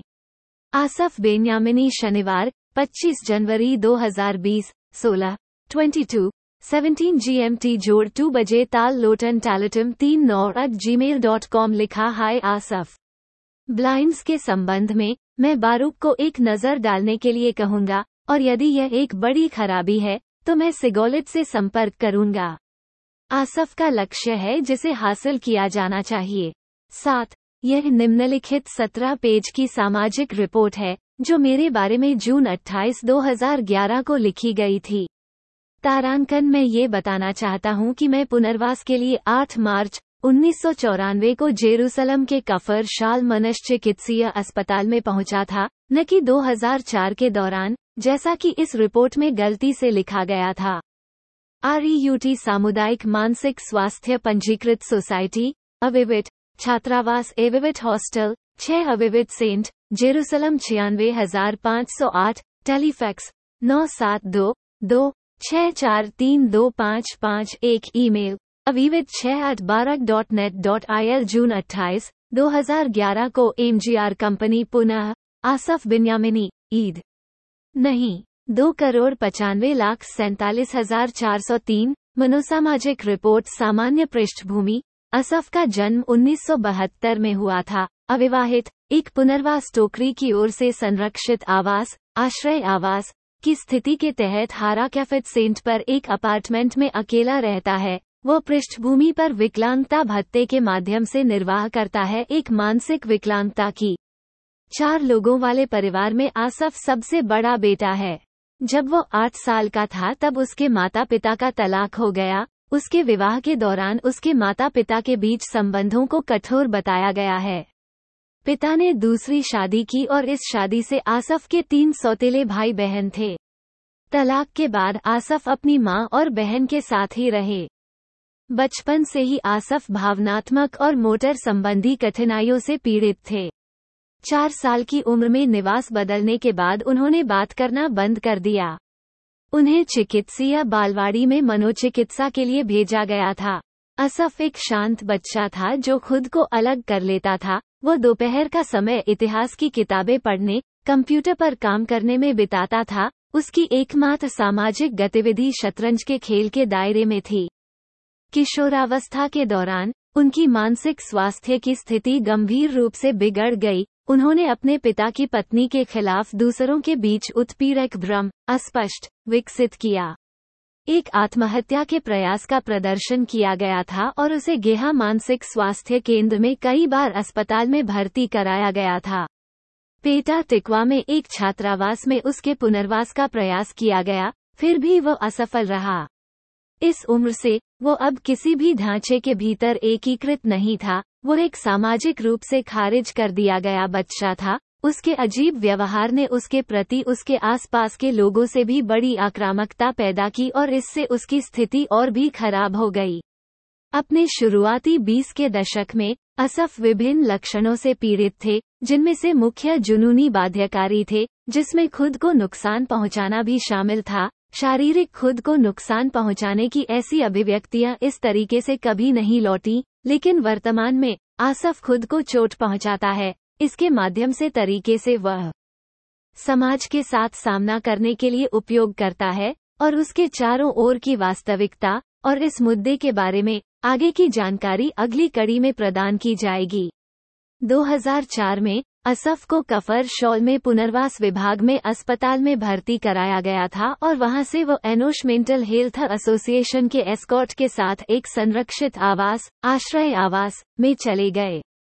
जिन वर्षों में उनका पुनर्वास विभाग में इलाज किया गया था उनकी स्थिति में सुधार हुआ, जुनूनी बाध्यकारी लक्षण काफी कमजोर हो गए और भ्रम या मतिभ्रम जैसी कोई मानसिक सामग्री नहीं देखी गई। आसफ को कफर शाल मनश्चिकित्सीय अस्पताल की पुनर्वास टीम द्वारा अनुरक्षित किया गया था। उन्होंने एनोश मेंटल हेल्थ एसोसिएशन के माध्यम से अपने आवास पर अनुरक्षण प्राप्त करना जारी रखा। उन्होंने मनोरोग उपचार प्राप्त किया, उनकी मानसिक स्वास्थ्य स्थिति स्थिर हो गई और वे समुदाय के भीतर स्वतंत्र रूप से रहते हैं। आसफ ने इज़राइल के राष्ट्रीय पुस्तकालय में कई वर्षों तक स्वेच्छा से काम किया, फिर भी उन्होंने अपनी शारीरिक स्थिति में गिरावट के कारण छोड़ दिया। बाद में आसफ ने मेशकैम शेल्टर्ड कंपनी 2005-2006 में लगभग 1.5 साल तक काम किया। उनके अनुसार कर्मचारियों के साथ कठिनाइयों के कारण वह चले गए। इसके बाद उन्होंने हाउंस्ट पर एक आश्रित उत्पादन संयंत्र में काम किया और इस कार्यस्थल पर आने की कोशिश करते समय परिवहन कठिनाइयों के कारण वह चले गए। 2006-2007 के दौरान उनकी शारीरिक और मानसिक स्थिति में धीरे धीरे गिरावट आई है और तब से वे मानसिक और शारीरिक समस्याओं के संचय से पीड़ित हैं। पीठ की समस्याएं, पाचन संबंधी समस्याएं, उनकी सोरियाटिक स्थिति में गिरावट, जोड़ों की समस्याएं, अधिक गंभीर और अधिक लगातार चिंता के दौरे। आसफ का जन सेवाओं से विश्वास उठ गया है। उनका दावा है कि सेवा की गुणवत्ता और कर्मचारियों की व्यावसायिकता में गिरावट आई है से अपना नाता और रिश्ता खत्म कर लिया है। एनोश मानसिक स्वास्थ्य संघ किदुम के माध्यम से एक आवास अनुरक्षण का प्रयास किया। REUT सामुदायिक मानसिक स्वास्थ्य पंजीकृत सोसाइटी, अविविट छात्रावास, Avivit hostel 6, Avivit saint Jerusalem 96508, telefax 972-2643255-1, email avivit6@barak.net.il association जो सफल नहीं हुआ है। अप्रैल 2007 में उन्होंने तजोर एसोसिएशन से संपर्क किया जो एक निजी संघ है जो पुनर्वास और वसूली में संलग्न है। नवंबर 2007 में उन्हें Reut community mental health registered society में रेफर किया गया और अविविट हॉस्टल में संरक्षित आवास आश्रय आवास की स्थिति के तहत भर्ती कराया गया और हॉस्टल के कर्मचारियों द्वारा उनका अनुरक्षण किया गया। हमारे अनुरक्षण के दौरान पिछले 3 वर्षों के दौरान आसफ के मानसिक स्वास्थ्य की स्थिति में गिरावट देखी जा सकती है और इस गिरावट के संबंध में निम्नलिखित कई संकेतक हैं। 1. आसफ के संदेह का स्तर बढ़ रहा है। एक संदेह जो एक निराशावादी विश्व दृष्टिकोण से तीव्र होता है, किसी भी चिकित्सीय कारक में विश्वास और विश्वास की पूर्ण कमी, चाहे वो चिकित्सा, मनोरोग या पेशेवर हो। छात्रावास के कर्मचारियों के साथ उनका संबंध बहुत ही आंशिक है। वह छात्रावास से गाइड प्रशिक्षकों को स्वीकार करने से इनकार करते हैं और वह केवल सामाजिक कार्यकर्ता के साथ संपर्क बनाए रखने के लिए तैयार हैं, जिसे वो एक ऐसी प्रणाली के प्रतिनिधि के रूप में भी मानते हैं जो नहीं उसका कल्याण चाहो। 2. एकांत की प्रवृत्ति जो बिगड़ती जाती है। आसफ किसी सामाजिक ढांचे से नहीं जुड़े हैं। वो किसी भी दोस्ताना मानवीय संबंध को बनाए नहीं रखता है, छात्रावास के साथ नहीं, निवासियों और जैसा कि ऊपर कहा गया है, न तो हॉस्टल के गाइड प्रशिक्षकों के साथ, नहीं अपने परिवार के साथ जिनसे वो खुद को दूर करता है। लगभग पूरी तरह से अलग होने तक लगभग शब्द का उपयोग किया जाता है क्योंकि उसकी मां बनाए रखने पर जोर देती है। उनके प्रतिरोध के बावजूद कनेक्शन। वो किसी भी सामुदायिक जीवन में भाग नहीं लेता है। शनिवार और छुट्टियों के दिन खुद को पूरी तरह से एकांत में पाता है। वो किसी निश्चित ढांचे, किसी कार्यक्रम, छुट्टी की पूर्व संध्या और इसी तरह के किसी भी प्रस्ताव का जवाब नहीं देता है। 3. उपचारात्मक कारकों के साथ उलझने और मुठभेड़। 3 वर्षों के दौरान, जिसके दौरान हम आसफ को बचा रहे थे, वह HMO में कई पारिवारिक चिकित्सकों के बीच अदला बदली करने में कामयाब रहे। उनमें से कुछ ने स्पष्ट रूप से उनकी भलाई चाही, फिर भी उन्हें नहीं पता था कि कैसे इसकी पहचान करने के लिए। उन्होंने किर्यात योवेल में मानसिक स्वास्थ्य सामुदायिक क्लिनिक में कर्मचारियों के साथ झगड़ा और बहस की और वहां अपनी मनोरोग निगरानी जारी रखने से इनकार कर दिया। वहां भी कर्मचारियों ने उसकी ओर आने का प्रयास किया, लेकिन उसने ध्यान नहीं दिया। इस तथ्य के बावजूद कि वो इस कहानी से मुख्य पीड़ित हैं, उन्होंने वैकल्पिक मनोरोग निगरानी प्राप्त करने के लिए मानसिक स्वास्थ्य से संबंधित प्रत्येक संस्था से अपील की। अंत में, इरगनीम HMO से हमारी अपील के बाद, कानून के पत्र से परे, HMO में आवश्यक निगरानी की अनुमति देते हुए एक निश्चित व्यवस्था हासिल की गई। 4. हॉस्टल और एस्कॉर्टिंग एसोसिएशन का बहिष्कार। हालांकि वह Reut community mental health registered society की ओर से एक एस्कॉर्ट प्राप्त करता रहता है, वह खुद हॉस्टल में आने से इनकार करता है और एनकाउंटर केवल हाउस कॉल के रूप में किए जाते हैं। उसका संदेह और शत्रुता छात्रावास के कर्मचारियों और निवासियों के प्रति निर्देशित है और वह शिकायत भी लिखता है और एस्कॉर्ट के बारे में बहुत शिकायत करता है। फिर भी सामान्य वास्तविकता निर्णय का एक निश्चित स्तर मौजूद है और क्रोध और शिकायतों के बावजूद उसने अब तक हमारे साथ भी संबंध तोड़ने से परहेज किया है। 5. चिंता का बढ़ता स्तर। आसफ अपने मानसिक स्वास्थ्य और अपने आवास विकल्पों के साथ साथ आर्थिक और अस्तित्वगत रूप से अपने आगामी भविष्य के बारे में बहुत चिंतित हैं। इस स्तर की चिंता उसे असहनीय बिखराव और तपस्या में जीने को मजबूर कर देती है। 6.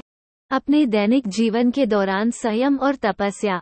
आसफ को यकीन है कि निकट भविष्य में वह बेघर हो जाएंगे और अपने स्वयं के विचारों से वह बिजली की बचत करते हैं और किसी अन्य खर्च पर बचत करते हैं, और इसलिए वह नहीं करते। सर्दियों के दौरान अपने अपार्टमेंट को गर्म करता है, अपने भोजन को गर्म नहीं करता है और वो खुद को किसी भी सुख या संतोष का अनुभव नहीं करने देता है। जब उसके स्वास्थ्य संबंधी मामलों की बात आती है तो वह बचत भी करता है, जैसे दंत चिकित्सा उपचार या दवाएं जो शारीरिक पीड़ा और पीड़ा को कम कर सकती हैं जिससे वो पीड़ित है। REUT community mental health registered society, Avivit, छात्रावास Avivit hostel, 6 Avivit saint, Jerusalem 96508, telefax 02643255 1, email avivit6@barak.net.il7। पत्राचार और लेखन में एक जुनूनी जुड़ाव हर संभव कारक है कि वह सोचता है कि उसकी कहानी उसके दिल को छू सकती है। इस प्रकार उसे व्यापक पत्राचार में सहायता प्रदान करना उसका जीवन अभ्यास बन गया है। वह लिखता है, तस्वीरें लेता है और कभी कभी दर्जनों प्रतियों में वितरित करता है, सरकारी कार्यालयों के लिए, कैसेट सदस्य, पत्रिकाओं और पत्रिकाओं, संघों, कानून फर्मों, निजी निकायों और संस्थाओं, व्यवसाय के स्थान और बहुत कुछ। ज्यादातर मामलों में उन्हें कोई जवाब नहीं मिलता है, कुछ मामलों में उन्हें कुछ ध्यान मिलता है। इस अभ्यास ने उनके जीवन को अर्थ और सामग्री प्रदान की। उनके अनुसार, जब तक वह जीवित हैं, वे जारी रहेंगे और यह उनका अधिकारों के लिए लड़ने का तरीका है जिसके वे हकदार हैं। 8.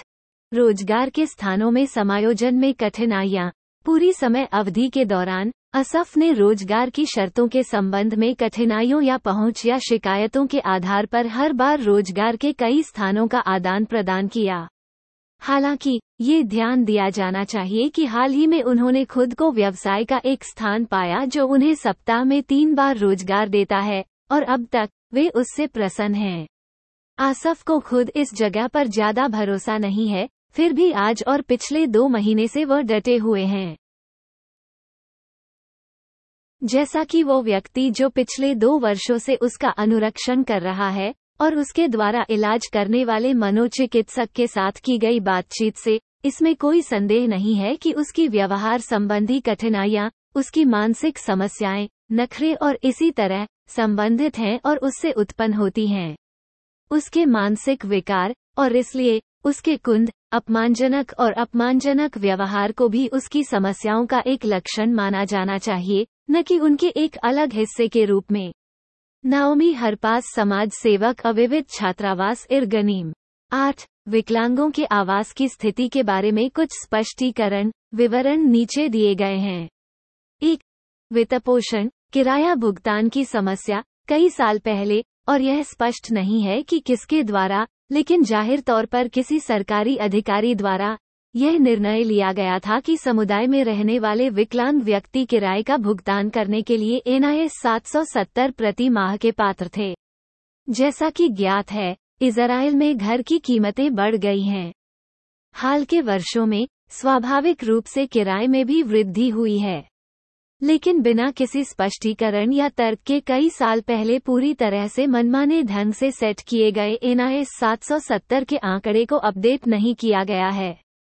अफसोस, व्यापक पत्राचार के बाद भी हजारों या यहाँ तक कि हजारों पत्र, और इस लेखक के लिए खेद है, ये आंकड़े कोई अतिशयोक्ति नहीं है, हर संभावित पार्टी को भेजे गए। आवास और निर्माण मंत्रालय, अन्य मंत्रालयों में विभिन्न डेस्क जैसे कि वित्त मंत्रालय और प्रधानमंत्री कार्यालय, कई पत्रकार जिनमें से कई से इस लेखक ने व्यक्तिगत रूप से बात की है, कई वकीलों और यहाँ तक कि जांच फर्मों और विदेशों के दूतावासों से भी कुछ भी मदद नहीं की है। नतीजा यह है कि सहायता राशि को अद्यतन नहीं किया गया है और कई विकलांगों को सड़कों पर बेदखल कर दिया जाता है ताकि वे भूख, प्यास या सर्दियों में ठंड या गर्मी के स्ट्रोक और गर्मियों में निर्जलीकरण से मर सकें। ये ध्यान दिया जाना चाहिए कि अधिकार संगठन जैसे कि येडिड, सामुदायिक अधिकारिता संघ और विश्वविद्यालयों और कॉलेजों के कानूनी सहायता क्लिनिक, जिनके साथ ये लेखक मेल खाता है, कभी भी मदद करने में सक्षम नहीं है। एक साधारण कारण के लिए NIS 770 की सहायता की राशि है कानून द्वारा निर्धारित, और अधिकार संगठन वर्तमान कानून को आगे बढ़ाने में मदद कर सकते हैं। एकमात्र पता जहां विधायी संशोधनों की आवश्यकता है वह कैसेट है, लेकिन मामले केवल और अधिक जटिल हो जाते हैं। जैसा कि ज्ञात है, लंबे समय से ये पंक्तियां शुक्रवार 17 जनवरी 2020 को लिखी गई थीं। इज़राइल एक के बाद एक चुनाव अभियान में रहा है, और यहाँ तक कि तीसरा चुनाव भी 6 सप्ताह के लिए निर्धारित किया गया है। अनिवार्य रूप से एक कार्यशील सरकार की स्थापना का अग्रदूत नहीं होगा। ये ध्यान दिया जाना चाहिए कि जब कैसेट और सरकार ने सहायता के मामले में इस लेखक और विकलांग संगठनों और कई अन्य लोगों की पूछताछ का जवाब दिया, तो कैसेट के सदस्यों ने स्वचालित रूप से अधिकार संगठनों को पूछताछ निर्देशित की, भले ही कैसेट के सदस्य पूरी तरह से जानते हैं कि इस मामले में संगठन का पता नहीं है, वे स्वयं हैं। 2. अपार्टमेंट मालिकों के साथ संचार। ऐसे कई मामले हैं जिनमें विकलांगों को अपनी विकलांगता या बीमारी के कारण अपार्टमेंट मालिकों के साथ बातचीत करने में संघर्ष करना पड़ता है। इन परिस्थितियों में सामाजिक कार्यकर्ताओं को मध्यस्थ के रूप में कार्य करना चाहिए, और अधिकांश सामाजिक कार्यकर्ता वास्तव में हर मामले में ये भूमिका नहीं निभा सकते। इसके अलावा सामाजिक कार्यकर्ता पदों की संख्या में हाल के वर्षों में भारी कटौती, साथ में कठिन काम की स्थिति, कम वेतन, रोगियों के परिवारों की ओर से लगातार अनुचित उपचार, जो अक्सर अनुचित रूप से सामाजिक कार्यकर्ताओं को उनके दोषपूर्ण देखभाल रिश्तेदारों के लिए जिम्मेदार मानते हैं, प्राप्त करना असंभव काम के बोझ के साथ मिलकर, जो कभी कभी उन्हें तत्काल या खतरनाक मामलों की उपेक्षा करने के लिए मजबूर करता है, एक उपयुक्त अपार्टमेंट खोजने में विकलांगों की कठिनाइयों को जोड़ता है और सामाजिक कार्यकर्ता को उनकी मदद करने के लिए। 3. मरीजों के भुगतान के साधन। ऐसे मामले हैं जिनमें एक व्यक्ति अस्पताल में लंबी अवधि के बाद समुदाय में रहने के लिए जाता है और जीवन की सामान्य आदतों का अभाव होता है, जैसे कि काम पर जाना या अपने जीवन के प्रबंधन की जिम्मेदारी लेना। अक्सर पट्टे पर हस्ताक्षर करने की शर्तें जैसे गारंटी चेक लोगों के लिए उनके जीवन के इस चरण में अप्राप्य होती हैं। पिछले उपचार और पुनर्वास संरचनाएं, जिनमें से एक का उपयोग इस लेखक ने 25 साल पहले किया था जब उन्हें अस्पताल से सहायता प्राप्त रहने की सुविधा के लिए छुट्टी मिली थी, को बंद कर दिया गया है या हाल के वर्षों में उनके संचालन को कम कर दिया है, जिससे उनके जीवन के इस चरण में लोगों द्वारा पुनर्वास को रोका जा सके, जो इन महत्वपूर्ण उपचार और पुनर्वास संरचनाओं के बिना प्रगति नहीं कर सकते। 4. विनियामक समस्याएं। वर्तमान में एक और अपार्टमेंट मालिकों के अधिकारों और कर्तव्यों के संबंध में पूर्ण असंतुलन है और दूसरी ओर पट्टेदार। कई कानून अपार्टमेंट मालिकों को पट्टेदारों द्वारा पट्टे की अवधि के संभावित दुरुपयोग से बचाते हैं। इसके विपरीत अपार्टमेंट मालिकों द्वारा किराएदारों को दुर्व्यवहार से बचाने के लिए कोई कानून नहीं है। नतीजतन पट्टों में कई निंदनीय, कठोर और कभी कभी अवैध खंड भी शामिल हैं और पट्टेदारों की रक्षा के लिए कोई कानून नहीं है, जिन्हें पट्टों पर हस्ताक्षर करने के लिए मजबूर किया जाता है। कई मामलों में पट्टेदारों को संपत्ति किराए पर लेने की शर्त के रूप में हस्ताक्षर करने वाले हानिकारक खंडों पर आपत्ति जताने का कोई कानूनी अधिकार नहीं है और वे पूरी तरह से अपार्टमेंट मालिकों की मनमर्जी से अवगत हैं, कभी कभी पट्टे की अवधि के दौरान भी। ये स्पष्ट रूप से आम जनता के लिए एक समस्या है। 5. स्पष्टीकरण में कठिनाइयाँ। आवश्यक संशोधन करने के उद्देश्य से उठाई गई कठिनाइयों और सार्वजनिक क्षेत्र में उनके प्रकटीकरण के संबंध में पर्याप्त कठिनाइयाँ हैं। विभिन्न मीडिया की वर्तमान प्राथमिकताएं, जो इस विषय में रुचि नहीं रखते हैं, विकलांग संगठनों के बीच विभाजन, समाज में बहुत से दलों की अरुचि, जिसमें हम स्थिति को सही करने और सुधारने के प्रयासों में सक्रिय भूमिका निभाने के लिए रहते हैं और इन समस्याओं के बारे में सार्वजनिक जागरूकता बढ़ाने के प्रयासों में बहुत बाधा डालती है, जो कि नेसेट के सदस्यों को उनकी अनदेखी करने और कुछ न करने के बजाय कानूनों में संशोधन करने के लिए मजबूर करेगी। विज्ञापन अभियान शुरू करने के संबंध में एक और कठिनाई है। 9.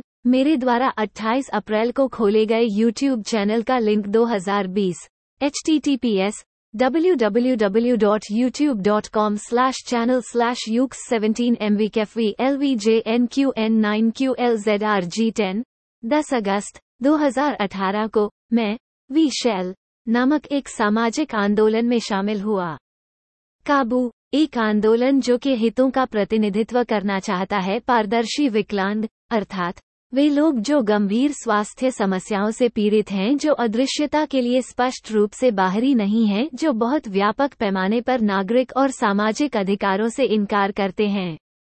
इसके निदेशक और आंदोलन के संस्थापक तातियाना कदोचकिन हैं, जिनसे फ़ोन नंबर 9725237080001 रविवार से गुरुवार सुबह 11 बजे से रात 8 बजे तक संभव है, यहूदी और इज़राइली छुट्टियों को छोड़कर। मैं इसके द्वारा हमारे लिए एक लिंक संलग्न करता हूं। आंदोलन की वेबसाइट https://www.nitgaber.com/11। मेरे फ़ोन नंबर घर पर 972-26427-757। सेलुलर -972-5245751712। फैक्स 972-77-2700076। 12. अधिक व्यक्तिगत विवरण। जन्म तिथि 11 नवंबर 1972। वैवाहिक स्थिति अविवाहित। जी, कई वर्षों तक इज़राइल राज्य में कल्याण और सामाजिक सेवा मंत्रालय ने मानसिक रूप से बीमार लोगों का इलाज करने से इनकार कर दिया। इज़राइल में मानसिक रूप से बीमार लोगों की देखभाल स्वास्थ्य मंत्रालय को सौंपी गई थी। ऐसे मामलों में जहां स्वास्थ्य मंत्रालय मानसिक रूप से विकलांग व्यक्ति को निकालने में मदद नहीं कर सका, उसे कल्याण मंत्रालय को भेजा जाएगा, और इस तथ्य के बावजूद कि स्वास्थ्य मंत्रालय हमेशा अच्छी तरह से जानता था कि कल्याण मंत्रालय इलाज नहीं करता है मानसिक रूप से विकलांग। कल्याण मंत्रालय अपने हिस्से के लिए मानसिक रूप से बीमार होने पर कभी भी इलाज के लिए सहमत नहीं हुआ और उस व्यक्ति को फिर से स्वास्थ्य मंत्रालय के पास भेजा जाएगा। इसने एक ऐसी स्थिति पैदा कर दी जिसमें जरूरतमंद मानसिक रूप से घायल लोगों को कल्याण मंत्रालय की सहायता की आवश्यकता थी। वास्तव में एक टूटे हुए गर्त का सामना करना पड़ा और विभिन्न सरकारी मंत्रालय मानसिक रूप से घायल व्यक्ति को एक से आगे पीछे करने के अलावा कुछ नहीं करेंगे। कार्यालय दूसरे को ये ध्यान दिया जाना चाहिए कि इन पंक्तियों के लेखक को इस स्थिति का कई बार सामना करना पड़ा है। आज तक यही वास्तविकता रही है। ये शब्द रविवार 2 अप्रैल 2023 फसह के कुछ दिन पहले लिखे गए हैं। लेकिन पिछले वर्ष में एक बदलाव आया है और यह कानून के कारण है। विकलांग लोगों के लिए कानून अधिकार कल्याण पाठ हिब्रू में है, जिसमें कहा गया है कि कुछ स्थितियों में सामाजिक मामलों का मंत्रालय मानसिक रूप से घायल लोगों की मदद करने में सक्षम होगा जिनका स्वास्थ्य मंत्रालय में उसी समय इलाज किया जा रहा है। ये कानून 22 जुलाई 2022 को इज़राइल राज्य की लॉ बुक में दर्ज किया गया था। आज रविवार 2 अप्रैल 2023 तक ये स्पष्ट नहीं है कि ऐसे कौन से मामले या परिस्थितियां हैं जिनमें इज़राइल राज्य में कल्याण मंत्रालय वास्तव में मानसिक रूप से घायल लोगों की मदद कर सकता है। मेरा मानना है कि यह जानकारी कल्याण मंत्रालय के कर्मचारियों, स्वास्थ्य मंत्रालय के कर्मचारियों के साथ साथ मानसिक रूप से घायल जनता को यथासंभव आसान और सरल तरीके से उपलब्ध कराई जानी चाहिए। मैं ये बताना चाहता हूँ कि विकलांग व्यक्तियों के लिए कल्याण अधिकार कानून, कानून का पाठ हिब्रू में है, से जुड़ा लिंक मैंने से लिया था कि वेबसाइट इजी शॉपिरो घर एच नीचे पोस्ट हैं जो मैंने सोशल नेटवर्क फेसबुक पर साझा किए हैं। एक शुफरसाल नेटवर्क के फेसबुक पेज पर मैंने जो पोस्ट लिखी है वह नीचे है। शालोम शुफरसाल श्रृंखला, मैंने आज के लिए एक डिलीवरी का आदेश दिया था जो दोपहर 1:00 बजे आने वाली थी। जब मैं फ़ोन द्वारा आपकी ग्राहक सेवा से संपर्क करने का प्रयास करता हूँ, फ़ोन लाइन के दूसरे छोर पर कोई भी 1-800-5656556 नंबर का जवाब नहीं देता है।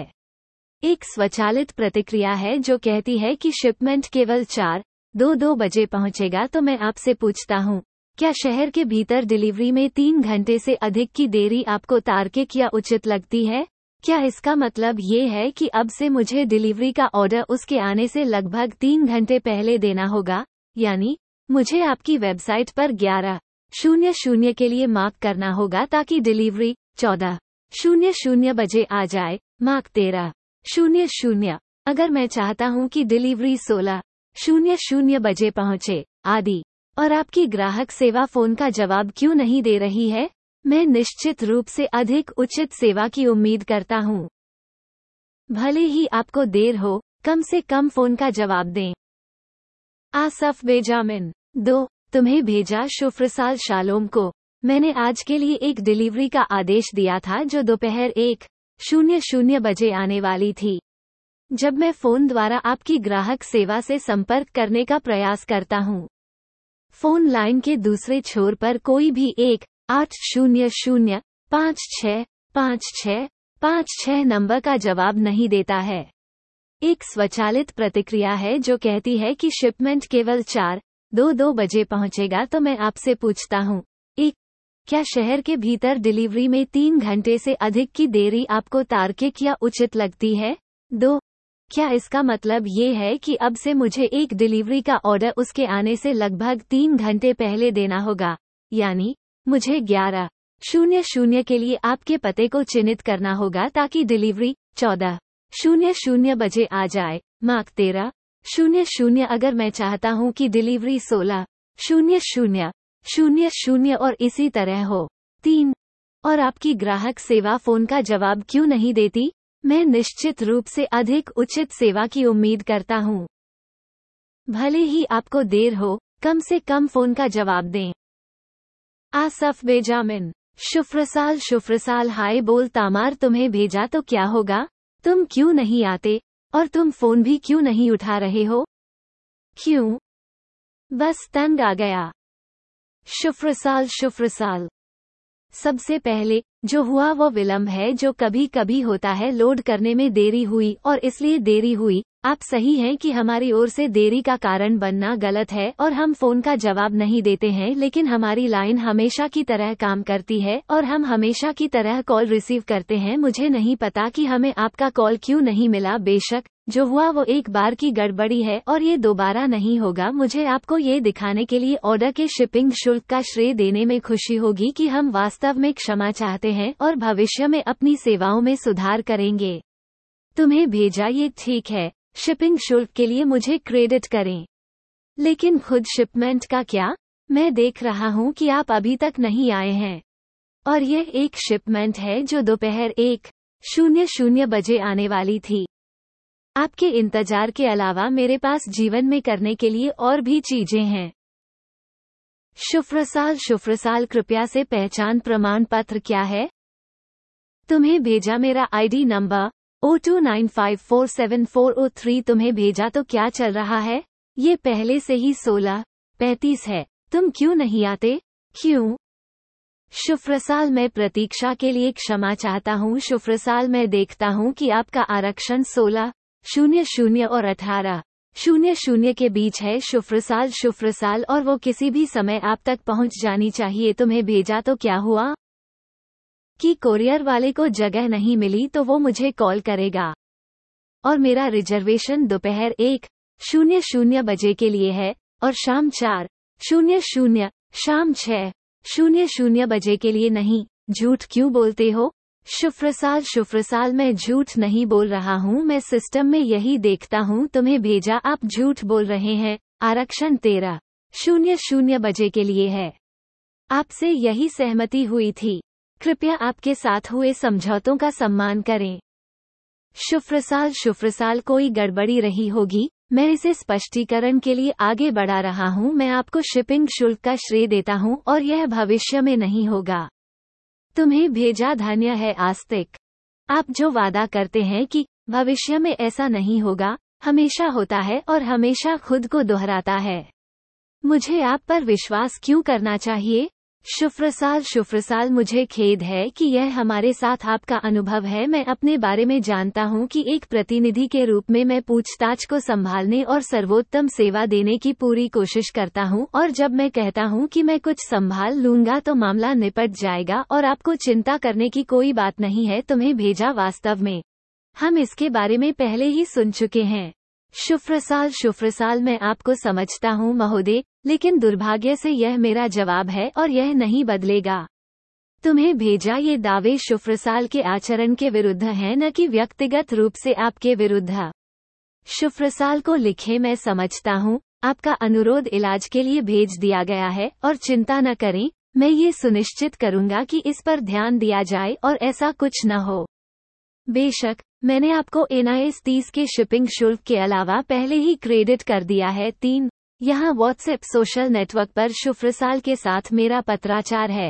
हेलो शुफरसाल, मैंने आपसे एक शिपमेंट का आदेश दिया था जो आज दोपहर 1:00 बजे आने वाला था। तुम क्यों नहीं आते? साभार, असाफ बेन्यामिनी। नमस्कार, पूछने के लिए आपका बहुत बहुत धन्यवाद। मैं शुफरसाल का ऑटो रेस्पॉन्डर हूँ। मैं कुछ छोटे प्रश्न पूछकर आपकी मदद करने की कोशिश करूंगा। अगर मैं सफल नहीं होता हूं, तो एक प्रतिनिधि यहां शामिल होगा जिसे मदद करने में खुशी होगी। प्रिय ग्राहकों, आपके पास संलग्न लिंक में क्लिक सेवा में एक आवेदन खोलने का विकल्प है, और हम एक व्यावसायिक दिन के भीतर आपसे संपर्क करेंगे। https://www.shufersol.co.il/customer-service https://www.shufersol.co.il/customer-service। आपकी सामाजिक सुरक्षा संख्या क्या है? बस सभी 9 अंक दर्ज करना न भूलें। 029547403। आपके पास हमारे पास एक खुला आदेश है। कुरियर के 4 फरवरी 2023 को 16:22 बजे आने की उम्मीद है। चुनें कि हम किस विषय पर आपकी सेवा कर सकते हैं।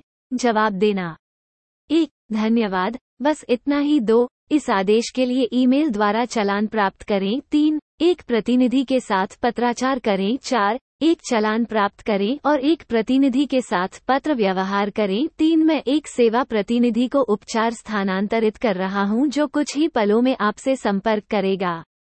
आपके धैर्य के लिए धन्यवाद। हाय, मेरा नाम ओरेन है, बस जाँच कर रहा हूँ। शुफरसाल शालोम को मैंने आज आपसे एक शिपमेंट मंगवाई है जो दोपहर 1:00 बजे आने वाली थी। तुम क्यों नहीं आते? साभार, Asaf Benyamini. 115 Costa Rica street, प्रवेश A-फ्लैट 4, किरियत मेनाचेम। इंतजार के लिए शुक्रिया। मैंने अब कुरियर से बात की है, उसे बताया गया था कि यह रास्ते में देरी के कारण था क्योंकि वो लगभग 15 मिनट में पहुँचेगा। मैंने आपको शिपिंग शुल्क के लिए श्रेय दिया। अच्छा, मैं घर पर दूध की प्रतीक्षा करूंगा।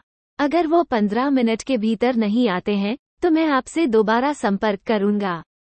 आसफ बेजामिन, मैं सेवा करके खुश था। आपका दिन शुभ हो। मैं देख रहा हूं कि संदेशवाहक अभी तक नहीं आया है और उसने मुझसे संपर्क भी नहीं किया है। 15 मिनट से ज्यादा हो गए हैं। नमस्कार, पूछने के लिए आपका बहुत बहुत धन्यवाद। मैं शुफरसल का ऑटो रेस्पॉन्डर हूं। मैं कुछ छोटे प्रश्न पूछकर आपकी मदद करने की कोशिश करूंगा। अगर मैं सफल नहीं होता हूं, तो एक प्रतिनिधि यहां शामिल होगा जिसे मदद करने में खुशी होगी। प्रिय ग्राहकों, आपके पास संलग्न लिंक में क्लिक सेवा में एक आवेदन खोलने का विकल्प है और हम एक व्यावसायिक दिन के भीतर आपसे संपर्क करेंगे। https://www.shufersol.co.il/customer-service https://www.shufersol.co.il/customer-service / आपकी सामाजिक सुरक्षा संख्या क्या है? बस सभी 9 अंक दर्ज करना न भूलें। 029547403। आपके पास हमारे पास एक खुला आदेश है। कुरियर के 4 फरवरी 2023 को 16:22 बजे आने की उम्मीद है। चुनें कि हम किस विषय पर आपकी सेवा कर सकते हैं। जवाब देना। 1. धन्यवाद, बस इतना ही। 2. इस आदेश के लिए ईमेल द्वारा चालान प्राप्त करें। 3. एक प्रतिनिधि के साथ पत्राचार करें। 4. एक चालान प्राप्त करें और एक प्रतिनिधि के साथ पत्र व्यवहार करें। 3. मैं एक सेवा प्रतिनिधि को उपचार स्थानांतरित कर रहा हूं, जो कुछ ही पलों में आपसे संपर्क करेगा।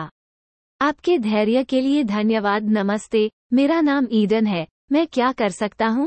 मैंने एक डिलीवरी का आदेश दिया जो दोपहर 1:00 बजे आने वाली थी। तो तुम क्यों नहीं आते? मैंने यहाँ आपके सेवा प्रतिनिधियों को पहले ही लिखा था कि उन्होंने लिखा है कि संदेशवाहक 15 मिनट में पहुँच जाएगा। 15 मिनट से अधिक समय बीत चुका है और संदेशवाहक न तो आया है और न ही मुझसे संपर्क किया है। क्या होगा? तो क्या होगा? माल क्यों नहीं आता? अभी तक वितरित नहीं किया गया। ये पहले से ही 16:35 है, तो आप क्यों नहीं आते? कम से कम दूत मुझसे संपर्क करेंगे। क्या होगा? नमस्कार, पूछने के लिए आपका बहुत बहुत धन्यवाद। मैं शुफरसल का ऑटो रेस्पॉन्डर हूँ। मैं कुछ छोटे प्रश्न पूछकर आपकी मदद करने की कोशिश करूँगा। अगर मैं सफल नहीं होता हूँ, तो एक प्रतिनिधि यहाँ शामिल होगा जिसे मदद करने में खुशी होगी। प्रिय ग्राहकों, आपके पास संलग्न लिंक में क्लिक सेवा में एक आवेदन खोलने का विकल्प है और हम एक व्यावसायिक दिन के भीतर आपसे संपर्क करेंगे। https://www.shufersol.co.il/customer-service https://www.shufersol.co.il/customer-service / आपकी सामाजिक सुरक्षा संख्या क्या है? बस सभी 9 अंक दर्ज करना न भूलें। 029547403। आपके पास हमारे पास एक खुला आदेश है। कुरियर के 4 फरवरी 2023 को 16:22 बजे आने की उम्मीद है। चुनें कि हम किस विषय पर आपकी सेवा कर सकते हैं। जवाब देना। 1. धन्यवाद, बस इतना ही। 2. इस आदेश के लिए ईमेल द्वारा चालान प्राप्त करें। 3. एक प्रतिनिधि के साथ पत्राचार करें। 4. एक चालान प्राप्त करें और एक प्रतिनिधि के साथ पत्र व्यवहार करें। 16:38 2 अप्रैल 2023। शुफरसल, मैं एक सेवा प्रतिनिधि को हैंडलिंग स्थानांतरित कर रहा हूं, जो कुछ ही क्षणों में आपके साथ पत्र व्यवहार करेगा। आपके धैर्य के लिए धन्यवाद। 16:39 2 अप्रैल 2023। शुफरसल, हेलो, मेरा नाम एंजेलिका है। मैं आपके अनुरोध का ध्यान रखूंगा। मैं जांच कर रहा हूँ। 16:41 2 अप्रैल 2023। असफ बेन्यामिनी, तो माल क्यों नहीं आता और दूत मुझसे संपर्क क्यों नहीं करता? क्यों? मैंने यहाँ आपके कई सेवा प्रतिनिधियों को पहले ही लिखा है और हर बार पूछताछ शुरू होती है और थोड़े समय के बाद बंद हो जाती है। मेरे पास अब इसके लिए ताकत नहीं है। बस तंग आ गया। आपकी जिम्मेदारी कहाँ है? 16:42 2 अप्रैल 2023। शुफरसल, मैंने अभी दूत से बात की है। वो सड़क पर है। वो 2 मिनट में आपके पास आएगा। 16:44 2 अप्रैल 2023। असफ बेन्यामिनी, तो मैं देखना चाहता हूँ कि वो वास्तव में आते हैं। आज आपने मुझे पहले ही लिख दिया था कि संदेशवाहक आने वाला था और फिर वह नहीं आया, तो इसे शिपमेंट के साथ आने दें। ये खेल खेलना बंद करो। 16:45 2 अप्रैल 2023। शुफरसाल, मुझे इसके लिए बहुत खेद है। मैंने उसे फोन किया और उसने मुझे बताया कि वो सड़क पर है और आ रहा है। 16:46 2 अप्रैल 2023। असफ बिन्यामिनी, तो क्यों नहीं आते? आप लगभग 1.5 घंटे से मुझे लिख रहे हैं कि दूत आने वाला है और वह नहीं आ रहा है। 16:47 2 अप्रैल 2023। असफ बिन्यामिनी, क्या तुम मजाक कर रहे हो? 16:48 2 अप्रैल 2013। शुफरसल, हम मजाक नहीं कर रहे हैं, हम आपको बता रहे हैं कि दूत हमें क्या बताता है। मैंने दूत को बुलाया, उसने उत्तर दिया और मुझे बताया कि वह आपकी सड़क पर है और वह आपके पास आएगा। 2 मिनट, मैं उसे फिर से कॉल कर सकता हूँ। 16:50 2 अप्रैल 2023। असफ बिन्यामिनी, तो अगर उन्हें अपार्टमेंट नहीं मिल रहा है तो उन्हें मुझे फोन करना चाहिए और मैं उन्हें समझाऊंगा कि मुझ तक कैसे पहुंचा जाए। मेरा फोन नंबर है 586784404972। 16:50 2 अप्रैल 2023। शुफरसाल, मैं अब उन्हें फोन कर रहा हूँ।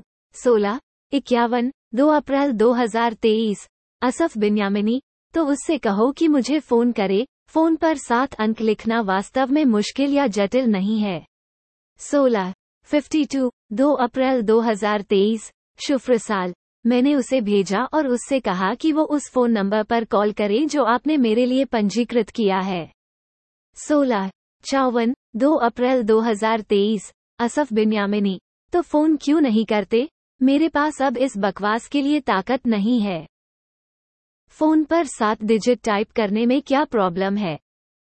16:58 2 अप्रैल 2023। शुफरसाल, क्या रसूल ने अभी तक पुकारा नहीं? 17:00 2 अप्रैल 2023। असफ बिन्यामिनी, उन्होंने कुछ मिनट पहले फोन किया था और मैंने उन्हें बताया कि वहाँ कैसे जाना है, लेकिन मैं देख रहा हूँ कि वह नहीं आ रहे हैं। आप इन बेवकूफ़ी भरे खेलों से पागल हो सकते हैं। बस तंग आ गया। 17:02 2 अप्रैल 2023। शुफरसल, मैंने अभी कुरियर से बात की, उसने कहा कि उसने शिपमेंट डिलीवर कर दिया है। 17:02 2 अप्रैल 2023। असफ बिन्यामिनी, अब दूत आ गया है। समय के 4 घंटे से अधिक समय के बाद आप सहमत हुए। बस एक बदनामी, शर्म। 4. असाफ बेन्यामिनी 17 मार्च 2018 19 जनता के साथ साझा किया। https://meco/article/article/8301484848026.htm fbclid=iwar2hr25iiqoh_xduai9ul_hcg1henbco t8k0ci0s7t ltepdjwmsiua7k और _x_tr_sl _x_tr_tl और _t_tr_equals i और _x_tr_tl equals i और _x_tr_tl equals i। एप अदनान ओखटा तुर्की में एक संप्रदाय के नेता जो 90 के दशक में संचालित थे। जहां तक ज्ञात है, वो आदमी वर्तमान में तुर्की की जेल में बैठा है। तुर्की की अदालत ने उसे 1075 साल की जेल की सजा सुनाई है। इन वर्षों में इज़राइल के कई वरिष्ठ अधिकारियों ने उनसे मुलाकात की, जिनमें प्रधानमंत्री, वरिष्ठ मंत्री, जाने माने व्यवसायी, नेसेट के सदस्य, आईडीएफ के वरिष्ठ जनरल और यहाँ तक कि मुख्य रब्बी भी शामिल थे। उन्होंने उसके साथ क्या पाया? इतने सारे वरिष्ठ इस्राएली उनसे क्यों मिलना चाहते थे? क्या किसी के पास इसका स्पष्टीकरण है? आसफ बेजामिन जेल में 1075 साल की सजा के खिलाफ अपील दायर की और प्रतिक्रिया के रूप में अदालत ने उसकी सजा को बढ़ाकर 8,658 साल जेल में कर दिया। और वो आदमी अब 66 साल का है, जिसका मतलब है कि वह वैसे भी जेल में अपना जीवन समाप्त कर लेगा किसी न किसी तरह, तो 1075 साल की जेल की सजा पर्याप्त क्यों नहीं है? तुर्की की अदालत में जजों को किस चीज से गुजरना पड़ता है? 5. संघ ने मेरे प्रलय से बचे लोगों को तुरंत मदद के लिए कहा। ये फेसबुक पेज हिब्रू में है। 6 मार्च में B18-29 पूर्व मधुमेह और हृदय रोग से पीड़ित सर्वनाश से बचे लोगों के लिए भी मीठा है। मधुमेह और हृदय रोगियों के लिए विशेष सामग्री से एसोसिएशन के स्वयंसेवकों द्वारा तैयार किए गए भोजन के सैकड़ों वितरण आज निकले।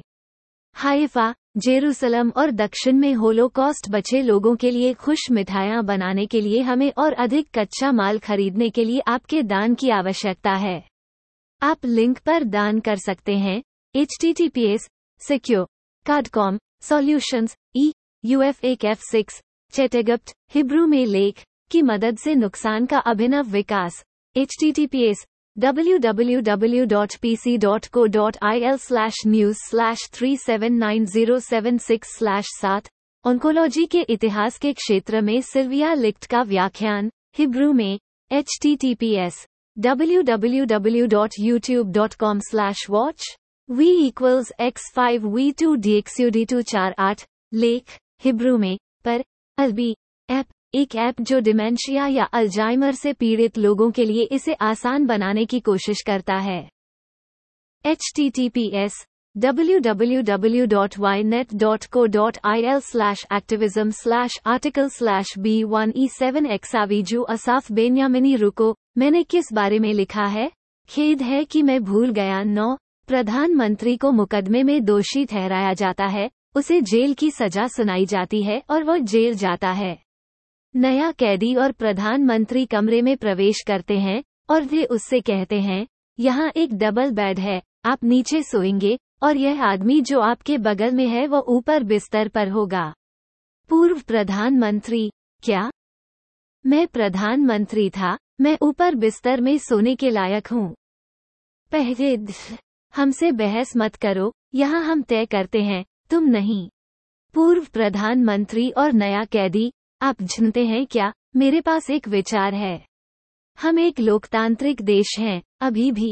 आइए मतपत्रों को कमरे के केंद्र में रखें और कमरे के सभी कैद भाग्यवादी प्रश्न पर मतदान करेंगे, प्रधानमंत्री ऊपर वाले बेड पर सोते हैं या नीचे वाले बेड पर? बहुमत तय करेगा। जोर जोर से हंसना। 10. प्रदर्शनकारियों को डर है कि इज़राइल तानाशाही में बदल जाएगा। जैसा कि हम जानते हैं, तानाशाही शासनों में एक गुप्त पुलिस होती है जो अधिकारियों के किसी भी संभावित विरोध की निगरानी के उद्देश्य से नागरिकों का लगातार अनुसरण करती है। बीबी नेतन्याहू की गुप्त पुलिस को क्या कहा जाएगा? क्या किसी के पास कोई विचार है? उफ, मैंने नेता के नाम का जिक्र किया, क्या उसके लिए मुझ पर मुकदमा चलेगा? मैं चिंतित हूँ।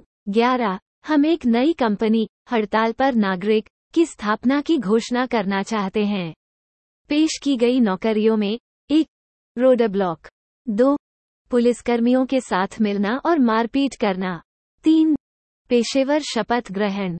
रचनात्मक अभिशाप प्रदर्शनों की सूची वाले लोगों को एक विशेष बोनस प्राप्त होगा, इस पर विवरण बाद में प्रदान किया जाएगा। 4. उकसावे के लिए उकसाना, पिछले प्रदर्शनों से उकसाने का अनुभव एक फायदा है। 5. लाउडस्पीकर और लाउडस्पीकर संचालक। 6. रचनात्मक विरोध प्रदर्शन के निर्माता, इस उद्देश्य के लिए एक विशेष स्टूडियो निर्माणाधीन है। हमें ये घोषणा करते हुए खेद है कि आज हम हड़ताल पर हैं। जोर जोर से हंसना। 12. और इस बार एक गंभीर सवाल, किसी भी तरह का मजाक नहीं। जैसा कि आप जानते हैं, हबीब बोर्गिबा 1957-1987 के बीच ट्यूनिशिया के राष्ट्रपति थे और 2000 में 97 वर्ष की आयु में उनका निधन हो गया। ऐसा कहा जाता है कि अरब लीग की एक बैठक में जिसमें उन्होंने भाग लिया था, उन्होंने अन्य अरब देशों के अपने सहयोगियों को इज़राइल के खिलाफ आगे युद्ध में नहीं जाने के लिए मनाने की कोशिश की थी। जैसा कि ज्ञात है, बोर्गिबा ने एक शत्रुतापूर्ण रवैया अपनाया था और यहाँ तक कि इज़राइल के खिलाफ एक बहुत कठोर रेखा भी ली थी, और स्पष्ट रूप से यहूदी विरोधी दृष्टिकोण भी था, जिसने उनके शासनकाल के दौरान यहूदी समुदाय के प्रति कई उत्पीड़न का कारण बना, जिसकी परिणति 1967 के निर्वासन में हुई 6 दिवसीय युद्ध के दौरान। इस तथ्य का लाभ उठाते हुए कि युद्ध के दौरान मीडिया द इंटरनेशनल ने युद्ध की घटनाओं से निपटा और यहूदियों के निष्कासन का उल्लेख भी नहीं किया। आखिरकार ये सिफारिश उनके दोस्तों से अरब लीग उनके द्वारा लिए गए सेमिटिक विरोधी लाइन का एक अभिन्न अंग था। जाहिर तौर पर यहाँ एक आंतरिक विरोधाभास था। इज़राइल के प्रति इतना शत्रुता रखने वाला नेता अरब देशों को इज़राइल के खिलाफ युद्ध में जाने से बचने की सलाह कैसे दे सकता है? लेकिन आश्चर्यजनक रूप से या नहीं, सिफारिश इज़राइल विरोधी और सेमिटिक विरोधी लाइन का एक अभिन्न अंग थी जो बोर्गविबा ने ली। उन्होंने अरब लीग से अपने दोस्तों को समझाने की कोशिश की कि एक वास्तविक और मजबूत पर्याप्त बाहरी खतरे की अनुपस्थिति में आंतरिक संघर्षों और झगड़ों के कारण इज़राइल राज्य अंदर से बिखर जाएगा। क्या इन दिनों और न्यायिक प्रणाली के सुधार के आसपास की बहसों के बारे में कुछ समझना संभव है? इस कारण से बोर्गविबा ने इज़राइल के साथ एक प्रत्यक्ष सैन्य टकराव को एक ऐसी चीज के रूप में देखा जो अरब देशों के इज़राइल राज्य को खत्म करने के लक्ष्य की पूर्ति नहीं करती, लेकिन वास्तव में इसके विपरीत परिणाम का कारण बनती है, जो उनकी राय में, जैसा कि ज्ञात है, अन्य अरब देशों के प्रतिनिधियों ने बोर्गविबा की इस स्थिति को स्वीकार नहीं किया, जो जहां तक ज्ञात है किसी भी अरब देश द्वारा समर्थित नहीं था। यहाँ अभी भी कुछ खुले प्रश्न हैं। 1. ये बैठक किस वर्ष हुई थी? क्या ये बोर्गविबा की अध्यक्षता के दौरान था? और अगर बोर्गविबा इस बैठक में अपनी अध्यक्षता के बाहर आए, इससे पहले या बाद में ट्यूनीशिया में इसका स्वागत कैसे किया गया? 2. क्या इस बैठक का कोई प्रोटोकॉल है? और यदि बैठक के कार्यवृत्त प्रकाशित नहीं हुए, इसके क्या कारण थे? और अगर प्रोटोकॉल मौजूद है, तो क्या इसका कभी हिब्रू में अनुवाद किया गया है? 3.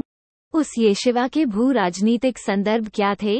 और क्या अरब देशों में ऐसे लोग थे जिन्होंने इज़राइल के साथ टकराव के संबंध में बोर्गविबा के इस दृष्टिकोण का समर्थन किया था, या विपक्ष कुल और व्यापक था? दिलचस्प। 13. विलक्षणता आनंद। उत्तर कोरियाई सेना में संदिग्ध और आपराधिक गतिविधि के साथ एक सैन्य इकाई। क्या ये संभव है कि पश्चिमी देशों की महिलाएं जासूसी के उद्देश्य से इस यूनिट में घुसपैठ करने की कोशिश कर रही हैं? क्या इस तरह से उत्तर कोरिया में क्या हो रहा है, इसकी जानकारी जुटाने की कोशिश हो रही है? या सांप के सिर किम जोंग उन को खत्म करने की कोशिश करने के लिए इस इकाई में घुसपैठ करके? जाहिर तौर पर इसके बारे में कोई जवाब नहीं है। अगर ऐसी गतिविधि होती भी है, तो संभव है कि किसी भी देश की कोई खुफिया संस्था इसे स्वीकार न करे। 14. इज़राइल राज्य में एक नई खेल लीग स्थापित की जा रही है, कार्यस्थलों के लिए कार रेसिंग। पहली दौड़ में भाग लेने वाले 1. हिस्टाडरट मनोचिकित्सकों की टीम। 2. Police team. टीम में स्वीकृति के लिए एक आवश्यक शर्त, कम से कम 15 मामले जिनमें उम्मीदवार ने बल प्रयोग करने और प्रदर्शनकारियों को पीटने की क्षमता का प्रदर्शन किया। उम्मीदवार को ये साबित करने वाले वीडियो संलग्न करने होंगे। 3. Cassette workers team. 4. सरकारी कंपनियों के सीईओ की टीम। कौन जीतेगा? कौन अधिक शिकार के साथ कार्य करेगा? कोई अन्य कार्यस्थल टीम जो भविष्य में प्रतियोगिता में भाग लेने में रुचि रखती है, उसे उचित स्तर पर हिंसक व्यवहार साबित करने की आवश्यकता होगी। शिकार के पर्याप्त प्रमाण के बिना आवेदनों पर विचार नहीं किया जाएगा।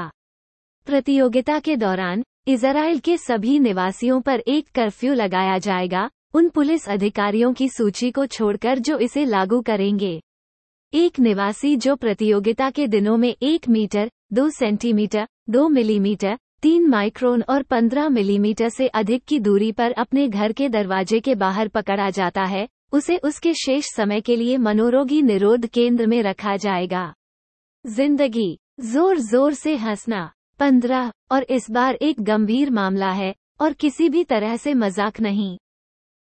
जैसा कि हम जानते हैं, असामान्य और अत्यधिक तीव्रता के शोर से स्वास्थ्य को गंभीर नुकसान हो सकता है या मृत्यु भी हो सकती है। हालांकि, जहां तक ज्ञात है, वर्तमान में मार करने के उद्देश्य से कोई ध्वनिक उपकरण नहीं है, उदाहरण के लिए, युद्ध के दौरान दुश्मन को बंदूकों, तोपों या मिसाइलों के माध्यम से सीधे गठन में। क्या ये संभव है कि दुनिया की अलग अलग सेनाओं के लिए गुप्त रूप से ऐसे हथियार विकसित किए जा रहे हों, और विरोधाभास से परे असामान्य ध्वनि तीव्रता वाले हथियार जो खोले जाते हैं? चुपचाप ऐसे हथियारों का अस्तित्व, यदि और जब वे विकसित होते हैं, तो भविष्य के युद्ध के मैदान को कैसे प्रभावित करेंगे? कोई शायद कल्पना करने की कोशिश कर सकता है, लेकिन कोई केवल यह मान सकता है कि आज इसका उत्तर मिलना संभव नहीं है। 16. बैट यम। इज़राइल राज्य में बैट यम शहर में एक ड्राइवर के प्रति कितनी क्रूरता। हमारी दुनिया में कितने बुरे लोग हैं, बस एक बदनामी। https://facebook.watch/jic_clue_d0 वीडियो और स्पष्टीकरण हिब्रू में हैं। गूगल इज़राइल कंपनी के फेसबुक पेज पर मैंने 4 अप्रैल 2023 को जो संदेश छोड़ा था वह नीचे दिया गया है। कंपनी गूगल इज़राइल को बधाई। 13 मार्च 2023 को मैंने यूट्यूब चैनल खोला। https://www.youtube.com/channel/ucbv4day7evgpu। लेकिन मैं वर्तमान में एक समस्या का सामना कर रहा हूँ, नए वीडियो अपलोड करना संभव नहीं है। कारण, मैं YouTube सिस्टम द्वारा आवश्यक सत्यापन प्रक्रिया को पूरा करने में असमर्थ हूँ और बार बार अटक जाता हूँ। क्या करें? ये दोष कैसे दूर किया जा सकता है? साभार, Asaf Benyamin, 115 Costa Rica street, प्रवेश A flat 4, Kiryat Menachem, Jerusalem, zip code 96,62,592। Phone number 97258678440। स्क्रिप्टम के बाद 1. मेरा आईडी नंबर 02954744032। विचाराधीन यूट्यूब चैनल ईमेल पते sb783a@gmail.com से जुड़ा हुआ है। 3. चैनल पर वीडियो अपलोड करने के विफल प्रयासों के दौरान मुझे प्राप्त होने वाले त्रुटि संदेश का स्क्रीनशॉट मैं यहाँ संलग्न कर रहा हूँ। j. मेरे लिंक 1. Site freelancer.com 2. समन्वयक वैज्ञानिक भविष्य 3. स्टॉक की जानकारी होनी ईसाई धर्म के एक विशेषज्ञ को कवर करेगी 4. त्योहार जुड़ा हुआ एक अनुभव एक लड़की ने माताओं और लड़कियों को आदेश दिया 5. इज़राइल की तितली प्रोजेक्ट करें 6. संस्थान लोकतांत्रिक 7. संपादकीय board button 8. Project she space उद्योग से संबंधित अकादमिक महिलाओं के लिए अंतरिक्ष का अध्ययन करता है 9. एसोसिएशन आरक्षित स्थान अभिगम्यता न्यूरोलॉजिकल कठिनाइयों वाले बच्चों के लिए संस्कृति दिखाती है 10. यहाँ इमारत बधाईगिरी खानाबदोश कार्यशालाएं 11. बिचुटे.com नेटवर्क